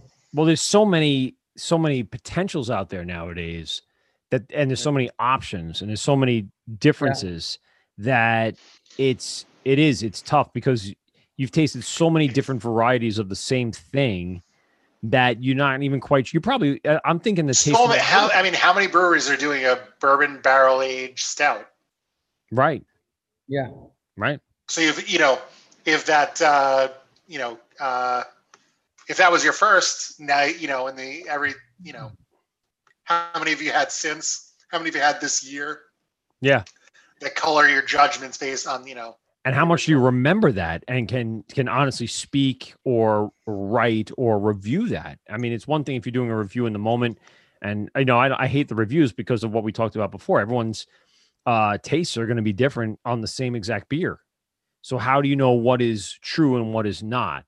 So all you can do is say okay here are the beers i like and this is kind of where my palate is if you're in that range here's what else you'll like you know exterior from that it makes it makes a So- lot of sense for people to kind of follow that course as opposed to just going, here's this beer and here's what I think of it. You know, like, all right, well, here's a bunch of beers that I like. If you like any of those, maybe you should try the other ones that you haven't had and see where your palate ends up. Yeah. I mean, so I, you know, I don't know, you know, I, I think I know my palate. And then um, one summer I went to Disney World. And you had Kona Big Wave and it was like, yes. No, no, because, and I'll be honest, And that's My what mother- happened to me, just so you know. That's why I said, I was like, yes, Big Wave's the best. And I'm drunk at Disney World. No, no, we always have the, we always have the debate about some some New England style beers if they're not the same as they used to be, right? So Okay. I went to Disney World because my mother planned this trip for the whole family, myself, my sister, my kids, my sister's kids. We went, I, I went, and we go down and in Are you telling my life story? What are you doing, Paul? you're, sorry, uh, Same exact thing happened to me. Go ahead, keep going. You're limited. Okay. I was forced to drink IPAs that were not New England style IPAs. And I said, all right, let me drink these. I came back and I had one regular New England IPA. And I'm like, oh, this is so soft. All of a sudden, which all I'm saying is my palate had reverted back because I was forced to drink more of the West Coast Piney IPAs for the first time. I second guessed my palate. What were you drinking down there? A lot of High Life. Ah, all right. There's nothing wrong with Cigar City. Good Nothing stuff. wrong with it. But it's Bold. it's zesty, it's citrus, it's piney. hmm It's thin, it's clear. Not thin, it's lumpy, it's clear. Yeah. It's all to drink down there. So I came back and I had one local beer that I used to be like, oh, they used to be good. Now I'm like, oh, this is so soft all of a sudden. Yeah. First time I second guessed my palate. I went down to uh, Fort Myers and I had a Fort Myers Brewing Company. They had a hazy. It's not the hazy that we have up here either. So they can call it New England. They can call it whatever they Well, there's want. alligator piss in it. right. Right. This Well, is when you when you brew it with swamp water, it's, you know, they have uh, centrifuges. They'll be able to filter that well. Oh, but no, it- not that it was bad. It was good, and you're right. It it changed my view of what their thought of a New England IPA is versus what my thought of a New England IPA is. I want that you know really heavy, can't see through the glass kind of IPA. And down there, their double IPA or hazy IPA or double dry hop IPA is clear. Everything's clear down there, so it's just a whole different scene and that's again why we kind of reach out to people all over the country with this show is try to see what their thought process is with those same styles that we're all accustomed to the name and what we associate to it Now, now, Paul, when you brew something, and and this was my thought process, I was brewing something to my palate. If I liked it, then I was going to brew it. And yeah, we did, you know, other stuff that you know people asked us to do, but a majority of the beers that we had brewed were because I wanted to, because I liked the flavor. And at the end of the day, um, whatever, however it came out, I would tweak it to my to what I thought it should be like. You do the same thing, or you know, are you listening to to customers or? I do the same thing, but I've learned I have to be a little flexible. yeah. What, what's this? What's so? What, what's the style that you don't enjoy brewing, but you know, is there? Uh, so you No, said right. you know what, go, going out of the pandemic, you know what's going to be that that next big you know that that next big style. What what's the style that you don't want to survive the pandemic? Wait, what's the style I don't want to survive the pandemic? Yeah, next summer when things are back to normal, what do you not want to be a part of that normal? What beer style do I not want to be part of the normal? He says pastry stout. I'm hanging up and I'm out. I, I, well, I don't think there's any brew style that I wouldn't want to see brewed again. Um, I'll tell you. I'll tell you one that I, I think that should come back is a black IPA. I miss black IPAs.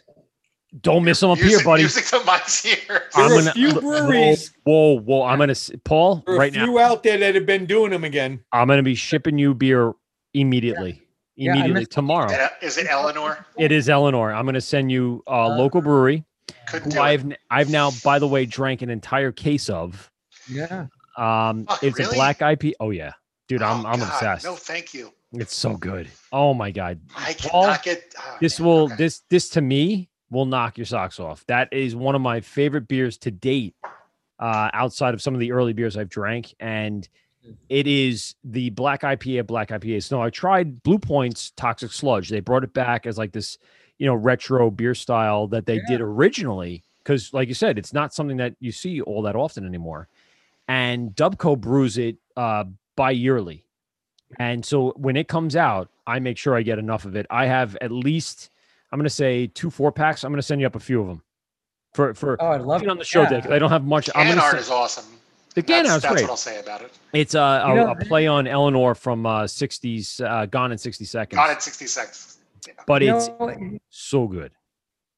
It's it's right because the bitterness, you know, it's all we're talking about the West Coast IPAs. Let's bring bitter back. We got to bring Mhm. bitter back. That's the one thing. And you know what? I you, do you remember the Beanery? Yeah. the- remember the Beanery? yeah, I've- I remember. that? The Beanery was from Vermont, and they were, and I maybe maybe maybe this is going too far, but people would. It was an IPA that was a little bit bitter. It was a coffee. uh, They did coffee IPAs. They did co- they did, they did a, a coffee black IPA. Nice. They came around on tap and they just disappeared when things shifted from West Coast to East Coast IPAs. A lot of those guys disappeared, right? Yep. One of the one of the best black IPAs I ever had was uh, Firestone Walker's Wookey Jack. Jack. Oh, I remember Wookey. One of my- Man, One of my that, favorite. that thing was Yes. yep. It was awesome. It was one of those things where like black IPAs embodies a lot of the things that I like. I like a little bit of the bitterness. I like the pininess and I like roasty. And to me, that's like a combination of all the things I enjoy out of my individual beers. Absolutely. I'm going to send you Eleanor. I'm going to send you two cans of Eleanor and some of the uh the the swag from the wort that we usually send out. I'll I'll ship it probably in the next uh, 48 hours when I have the time, and you'll you'll enjoy the shit out of this. So excited. I'm so excited to I feel you this. bad that I didn't. I feel bad for you that I really, really didn't like it. I I And I'm just I- to it's like- chalk it up to another style that I'm just not sophisticated enough to appreciate. No, I'm not sophisticated. I, God, I, I did not like it at all. but it's if you like black I'm IPAs, sure it's this is like the epitome to me of black IPAs. Yeah. So I. I, yeah. And a He's quick, like, yeah. quick shout out to Chris at Dubco. Uh, you know, he's going to be on the. I Uh, was excited to see double and triple rainbow uh, in cans. Mm, I got to pick those up. I have those. They're in my fridge. Triple Rainbow. Yep. Great, great doubles I and don't think I've triples, had the Belgian triple, styles. The double, the double rainbows, pretty great. The uh the whole idea of what they're trying to do and, and same thing with you paul the, the the i guess the portfolio that you present to the public is really important. Do you do you make a conscious effort to really kind of diversify that as you go through uh each season? Do you do you season out your beers? Do you think of it as like a bi-yearly bi-quarterly kind of concept? How are you rotating your what what's going on in the taps? Week to week, which is I think becoming a problem with fusion because it's more like like like you know Steve's point is more on a whim. Like I want to make this, and let me try to make it, and then I expect a distributor to say, I'm making this beer and I, two days before, can, can you take it? I've learned to try to make it more seasonal and try to kind of plan it a little bit better. Um, Is it- and is then the there are scheduling things that are, yeah, because Yeah. it's not what I want to do. Like I want to just make, I just want to be creative with it. And then you gotta like box it up, you know? You gotta, you got to make money, so you got to You gotta play that it- game, right? I mean, You gotta make it a business. yeah. There are things that are seasonal. The fruity stuff, the coconuts for the summer. Sure. Now the stouts, the winter warmers, a little more spice. You know, there are season there is some seasonality to it, but it's not like we're gonna have our, you know, summer ale in the summer and winter ale in the winter. It's a Do little you more. uh, do you guys produce a barley wine? We did one. We did one barley wine. It was a collaboration with Voracious Brewing up in. We did two. Sorry, the last one was a collaboration with Voracious Brewing. Put it in port barrels with figs, and we called it figgy pudding. Ooh. Nice. Holidays. Sounds Yeah. interesting. That's Yeah. one. That's a style that is I- I'm seeing less of that breweries are doing, I agree. Should be a lot more barley wines. especially now. Um, there is so much you can do with that base. It's so much, so rich. Yep. Caramel. I thought about like a rum raisin, kind of going with that, or you know, caramel. There's a lot you can do with a barley wine base. Yep. Oh, definitely. Um, But yeah, it's a it's another style that a lot of brewers. You know what it is because one, it's it's intensive. You know, it's, it's usually the brew day is a long brew day to do a barley wine if you you know you're doing it correctly. A lot of a lot of sugars, a lot of fermentation. You, you're aging it for a little while. You know, it's oh yeah. so it's a little labor labor intensive, and a lot of guys don't have the tank space to let a beer sit for a few months or Right. Or, or, the, or, the, or in their schedule to actually do that. Well, that's it. Yeah. I mean, our barley wine, the last one we did, I think uh, brew, we boiled for three hours, um, and it sat in the tank for two months. Wow. I'm uh, I'm right now simulcasting the show from the beer narrator. With quick shout out to the beer narrator. But we all know I'm not really Santa. No, he's not Santa. So uh, beer narrator does a really great craft beer uh, trivia show on Instagram, and I want to give him a shout out because we've done some uh, cool um, back and forth with him over the last few years, and uh, we promote him and he promotes us, and it's uh, one of those relationships networking that we'll say uh, over the last few years. So thanks, big shout out to the beer narrator on Instagram doing his live quiz show tonight. What's the sixty-four thousand dollar question? Uh, there was he's got some, dude. He does a lot of research throughout the week to find out his ten questions. and uh, by the way, uh, VintageBeerClubShirt.com is a sponsor of our show, who was a sponsor of his show to begin with. And all I did was reach out to them, and they were like, "Yeah, you, you're friends with uh, Scott? Yeah, absolutely. We can get you guys uh, suited up." So, thanks to the beer narrator for bringing uh, VintageBeerClubShirt.com to the show. I'll give him that. I didn't mean to come to bring the whole show to a screeching halt. That's my bad. Well, But you know, here we are, thanks Mike. Again, Good doing that. fucking job. Yeah, I just pull, God. pull the e brake every single time. Stupid. So much going on in my little control room here. Yeah. uh, what's uh? What's your What's the Yankee Candle flavor of the week there, Mike? Ah, yeah, nothing. It's just still the coconut, still the coconut bay, and Fuck is that it'll doing there? Always be the coconut bay. Uh it's just part of the the motif down here in the uh The O'Toole ambiance. basement. Yeah. the ambiance. You With know the what? Bobby Now, I- Bonilla pick in the back. No, that's uh Pedro uh uh whatever Martinez. Right. Right.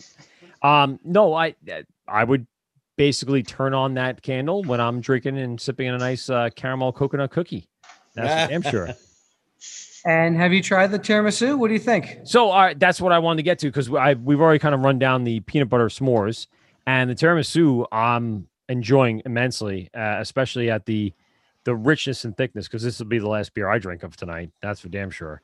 And give us a little breakdown about this because this is a, a lot of flavor in a glass. And I know we again we've touched on this a little bit throughout the night, but I want to get the full breakdown. So I want to try to pour it myself. We have it on tap here. Um, so tiramisu again, getting to. Um, I did a lot of research on that because I wanted to figure out how do you really recreate tiramisu flavor, and I'll leave it up to you. I, I may not have gotten it. We'll see. I mean, again, it's it's it's all these beers are an ongoing progress. If there's something I missed, well, we'll try it for the next batch. But I I went and tried um, and spoke to a lot of bakers, and to recreate tiramisu, it's more than just coffee and chocolate. There is coconut that goes in tiramisu to create an impression of rum. Yes. There's pecan that goes in tiramisu to give a nuttiness to it. Um, there is caramelized sugar that goes in to create the breadiness of, of like the ladyfinger cookies. So I added all of that and that should come through. I haven't tried this batch recently, so you should get a little bit of coconut, a little bit of nuttiness. You should get the cold brew coffee that we used from Coffee Labs. Yep. You should you you should get chocolate fudge. You should get chocolate from the malts. You should get roast from the roasted barley. Um, When did uh when did you add the coffee, Paul? uh, for us, always at the end. Uh, and to boil or or straight into fermenter? straight to fermenter.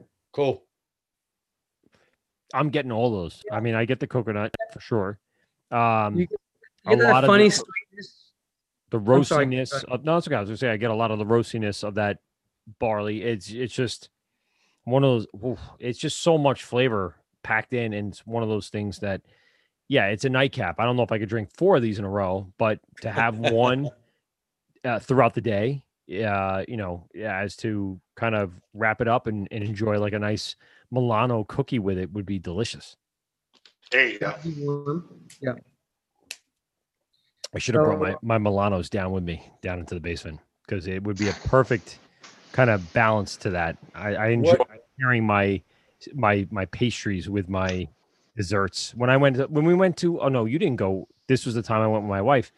We went to Trillium and, and I did the uh the coconut porter that they had and I paired it up with a Tres Leches cake. Oh my god. Oh, Nothing more delicious than having a nice dessert with a really nice flavorful Yep. stout. It's delicious. Sounds awesome. the, the coffee. What what what style of coffee were you using? It was a dark, ro- just a dark roast. Dark roast. Yeah, it's just dark roast. Yeah. And it's uh local guys by you. They're from Tarrytown. They're called Coffee Labs. Yep. Cool. Quick shout out to Tarrytown. It's where I my earliest memory of a child was my dad's uh I think it was an 82 Nova. First time seeing a child? Nope, uh not at all. That's, oddly way- specific. Well it is First because- time first time taking candy from the rape van. No, no, not not that. Uh, my dad broke down uh, just over the Tappan Zee in Tarrytown, and uh, And a pack we were of going on, coyotes got you Yes. and dragged you into the bushes. and that's how I became the the scruffy man I am today. No, go. no, I mean, I, literally, I remember Fucking being rape van. No, it's not a rape van. It- though, though That's I don't. tonight, Peter. I did uh, absolutely block out some of those memories, but I remember sitting in the hot car, hot car, waiting for a tow truck to come get me. Oh, and no. we ended up uh, not going on that family vacation that weekend. That was Oh. that What was kind of such a- candy did the tow truck driver have? he had s'mores, lots of Was it, a, s'mores. was it a white van or a dog van? I, I didn't look like a big girl. You look like a big girl, and and uh, and I did not go. put the lotion in the basket. I promise. God. He was into butterflies though, which was interesting. Very interesting. Uh, But yeah, and we were off the rails. No, but that's that's exactly what had happened. I remember I as soon as I hear Tarrytown, I think of broken down car that ruined my family vacation every single time. But and not to not right. to spoil Tarrytown for everybody. Yeah. I, I think of uh, I I went to a family dinner at the Ruth's Chris in Tarrytown. Oh, okay. That's much less There It was a Ruth's Chris in Tarrytown. Yeah, yeah. I drove past Tarrytown like five miles away. That's, that's all I got. Paul, when you when you go out to venture to a new brewery, uh, what is what are the local breweries that you uh, frequent? Do you do you go into some of the other ones other than yours that uh, appear on whether because you're not that far from Connecticut, right? Half hour, pretty much. You're right in the heart of Connecticut in a way. Yeah, I mean, I mean, unfortunately, I've been a hermit because of the yeah. but Haven't we all? Yeah. pre-pandemic, uh, Wolf and Warrior Brewing, right, right in White Plains, um, making making good stuff, and and they're actually venturing out into not the maybe not the box, but I'd see them as doing that Belgian strong ales. They made a great Belgian strong ale. Oh, They made a qua- um, a Belgian love it, quad. Diggy. Nice. Yeah. Uh, That's that awesome. the last time I visited them, that was was great. Um, yes, I would go up to Connecticut, and when I did, I think I went once uh, recently in May. Where did I go? Um, no, I went to twelve percent, where they're you know where we brew our beer. Mhm. But um, but that's you know um, th- that that's one new, and they just opened pretty much before the pandemic. Yeah, twelve percent. Do they have your beer on tap there uh, in the tasting room? They, they do uh, on occasion. I think they do now. Now now we have a couple sours out. Oh, cool. They- You know they have a lot of other brewers on tap as well. Tell me about the sours. I'm I'm interested because I like sours. I should have brought you. Well, we didn't have No, cans. it's of it. It's uh well the, the latest ones is called Fruit Machine. It's a rotational sour. The last one was mango, coconut, and tangerine. Mm. Heavily Good. fruited, uh, like what the kids want. Yeah, Um, real Oh. juicy. Yeah. It is delicious. I, I, one of the things that I really got Well, into in the last. Drinking, right? Low ABV, crush it. I'm sorry. I'm, That's it. No, you're right. What, uh, Hundred percent. How are you? How are you uh, souring?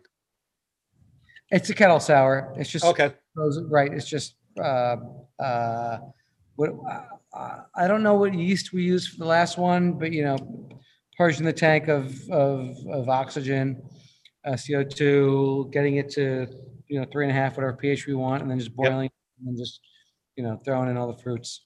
Cool. Yep.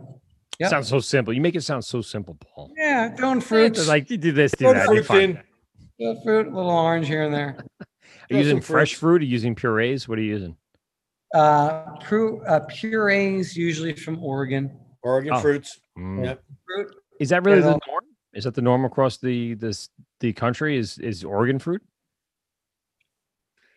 A lot of people use Oregon fruit. There are a few other ones out there, but they're like the biggest. They have the most um, inventory usually. Ah. It's expensive to ship. You usually if you do a full pallet, it's cheaper. But if you just do a few boxes, it, you get it across the states. It's quite expensive.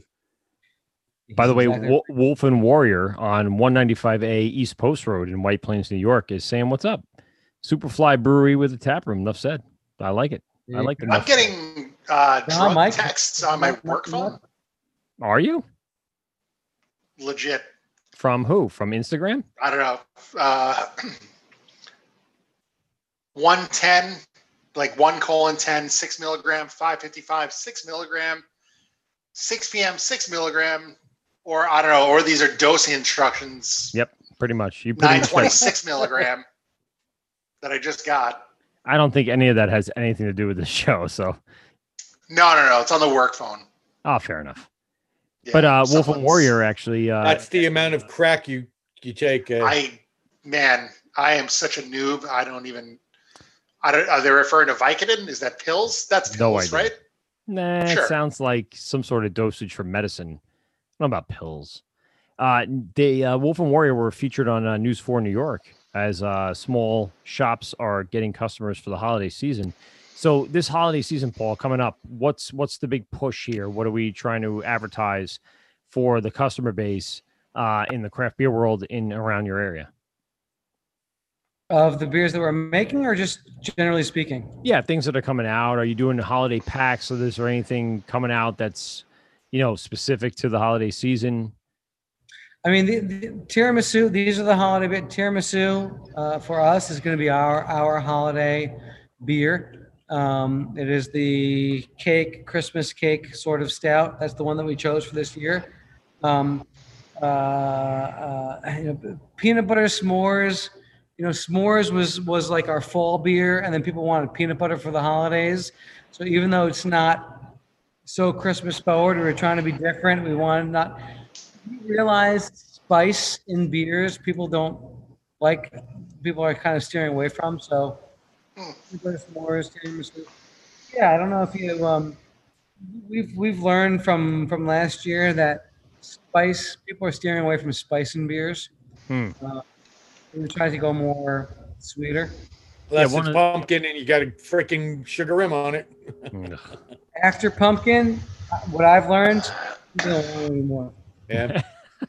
one of the things I do not like in my beers is allspice. The allspice is one of the things I like to keep out of my beers. It's too much of the dry, hard spice flavor. Unless it's used in very subtle ways to enhance another flavor, it's not worth its weight as a as a forward flavor in the beer. Almost Pumpkin like beers are one of those. flakes. Pumpkin is one of those trends I would love her to Go away. Style. Ah, Yeah. there's one post pandemic that we can get rid of. Pumpkin beers. It won't though. It'll never go away. I know. Fuck no. But I still like a good uh Oktoberfest. Those those things. Paul, have you ever done an, uh, a The more the Oktoberfest fucking in your life? merrier. Yeah. One for the first time this year, Ah. and uh, it was very popular. Uh, Traditional Marzen, or what? What did you do? It was traditional Marzen. We used a lot of biscuit malt, and we got a lot of compliments on it. Um, people didn't believe we could lager, and, and um, Proved you know, I mean, we've wrong. ourselves before, but you know, we're known for. And um, I think that that's something, you know, you guys are talking about rice lagers and, and alternative beers. And to your point of uh, having to diversify to survive, I, I think, I think it's something that we would really be interested in doing more of, more lagering, Cool. more I agree. Helles. I agree. Oh, yes, Yes. a cou- couple good. Helles Lagers are- are underappreciated. That would be a I- good style to to say that would make an emergence. And one of the things that we talk to brewers about is, you know, a lot of brewers say, I want to see make lagers great again. You know, like that was one of the things that they always turn to. If you can create a good pils and a good uh, lager, then you got a good brewery. Yeah, yeah. Well, um, uh, so, so we don't know. We'll, we'll try to do that again, I guess, for January, you know, for the Yeah. fall, sorry, for the winter. I'd be extremely interested to see what you guys have coming out in 2021. Everything that we've I've had from you and we've had from you so far has been uh, awesome. From the big bold taste to the non-traditional double IPAs that you're putting out. I mean, fantastic things are happening from the brewery. So uh, I want to thank you again very much for sending us the beer and of course being Yeah, on the show tonight and definitely. spending the time with us. It's been phenomenal. And uh we we will get up there and we're going to make another boys road trip and you'll be one of the ones that we're going to stop in and come hang out and we'll let you know when that's going to happen Anytime. Thank you so much for having me. I really appreciate it. I'm um, honored and flattered that you'd asked me to, to come on, and, and I really appreciate it. It was a great time. Thank you dude so much. absolutely Thank you. uh, Yes. paul give us the last big plug give us all the information people need to know to find the brewery to get the information uh, social media contacts all that stuff So Decadent Ales, we're in Mamaroneck, New York, right off 95. Um, www.decadentales.com is where you can find us, or on Instagram at Decadent Ales. And um, just look out for us online or on social media. and lots of good stuff coming out uh, as we see the the new holiday season beers are out there. Uh, like I said, for me to have one of these with a nice little uh, cake or some cookies is a fantastic pairing for what we're going to go through for the next month and a half or so. And and you are correct, Paul. Uh, I let uh, the cookie beer uh, warm up a little bit, and it's amazing how the notes come out. Oh, Uh, and and I and I've known that, but I mine came right out of the fridge, and I started drinking it, and I'm like, oh, just let it sit, you fool. And yeah, what a difference! The difference! Uh, you know, 10, 15 degrees makes. unbelievable. How, yeah, what, a- what a difference it would make to let it. Yeah. Yeah, that's great. Well, thanks again, man, for coming on. Uh, again, appreciate it. I'm going to send you up some uh, some black IPA. I promise. Please, This is so much fun. Thank you guys. Yeah, man. This is the Wort thank with you, Mike, brother. Pete, and Steve. Govsradio.com. We want to thank everybody for an awesome year. 2020, as shitty as it was, we've had a great time. Uh, all our guests throughout the year and our sponsors, of course. Uh, appreciate everything you guys have done for us. We'll be back in, uh, let's say, early to mid January, where we got some big stuff going on for 2021 planned, uh, locked in actually. And uh, we're going to have some meetings over the course of the next few weeks to kind of determine our direction. And man, this has been a hell of a, a ride for the last three years. And uh, again, Paul, thanks for joining us for our season finale here in 2020. Thank you guys so much. This is the Wort, Mike, Thank Pete, you, and Paul. Steve. Appreciate it, man. Great year. Govsradio.com. Uh, Pete, some uh, last words before we get out of here. Forget to have your pet spayed or neutered. Steven, what do we got for 2020? Uh, guess what? Don't be a dick to each other. We all got shit going on. Stop it. Just fucking. Cut the shit. Just yeah, right. Right. When And we that's the gonna shit be- party, Mike. Yes, that's, That's going to be it. my the new next political. when you run. Yep. Cut the shit. Yep. the I don't think I can ever run because of my uh my views of other things, but that is a, one hell of a stance to stay. The cut the shit party. Everyone just cut the shit Just and just fucking get back cut the down to shit. being a human being. This is the Wort Stop with Mike being Pete and dicks to each Steve. other. GovsRadio.com. Thanks everyone for joining us for season three, 2020. We'll check you guys in 2021 in January. Uh, check us out for all our replays, of course, on the Hopped Up Network and on iTunes and Spotify. And uh, we out. Well, that's two hours of your life that you'll never get back. Are you kidding me? Yeah, yeah. Please hang up and try again.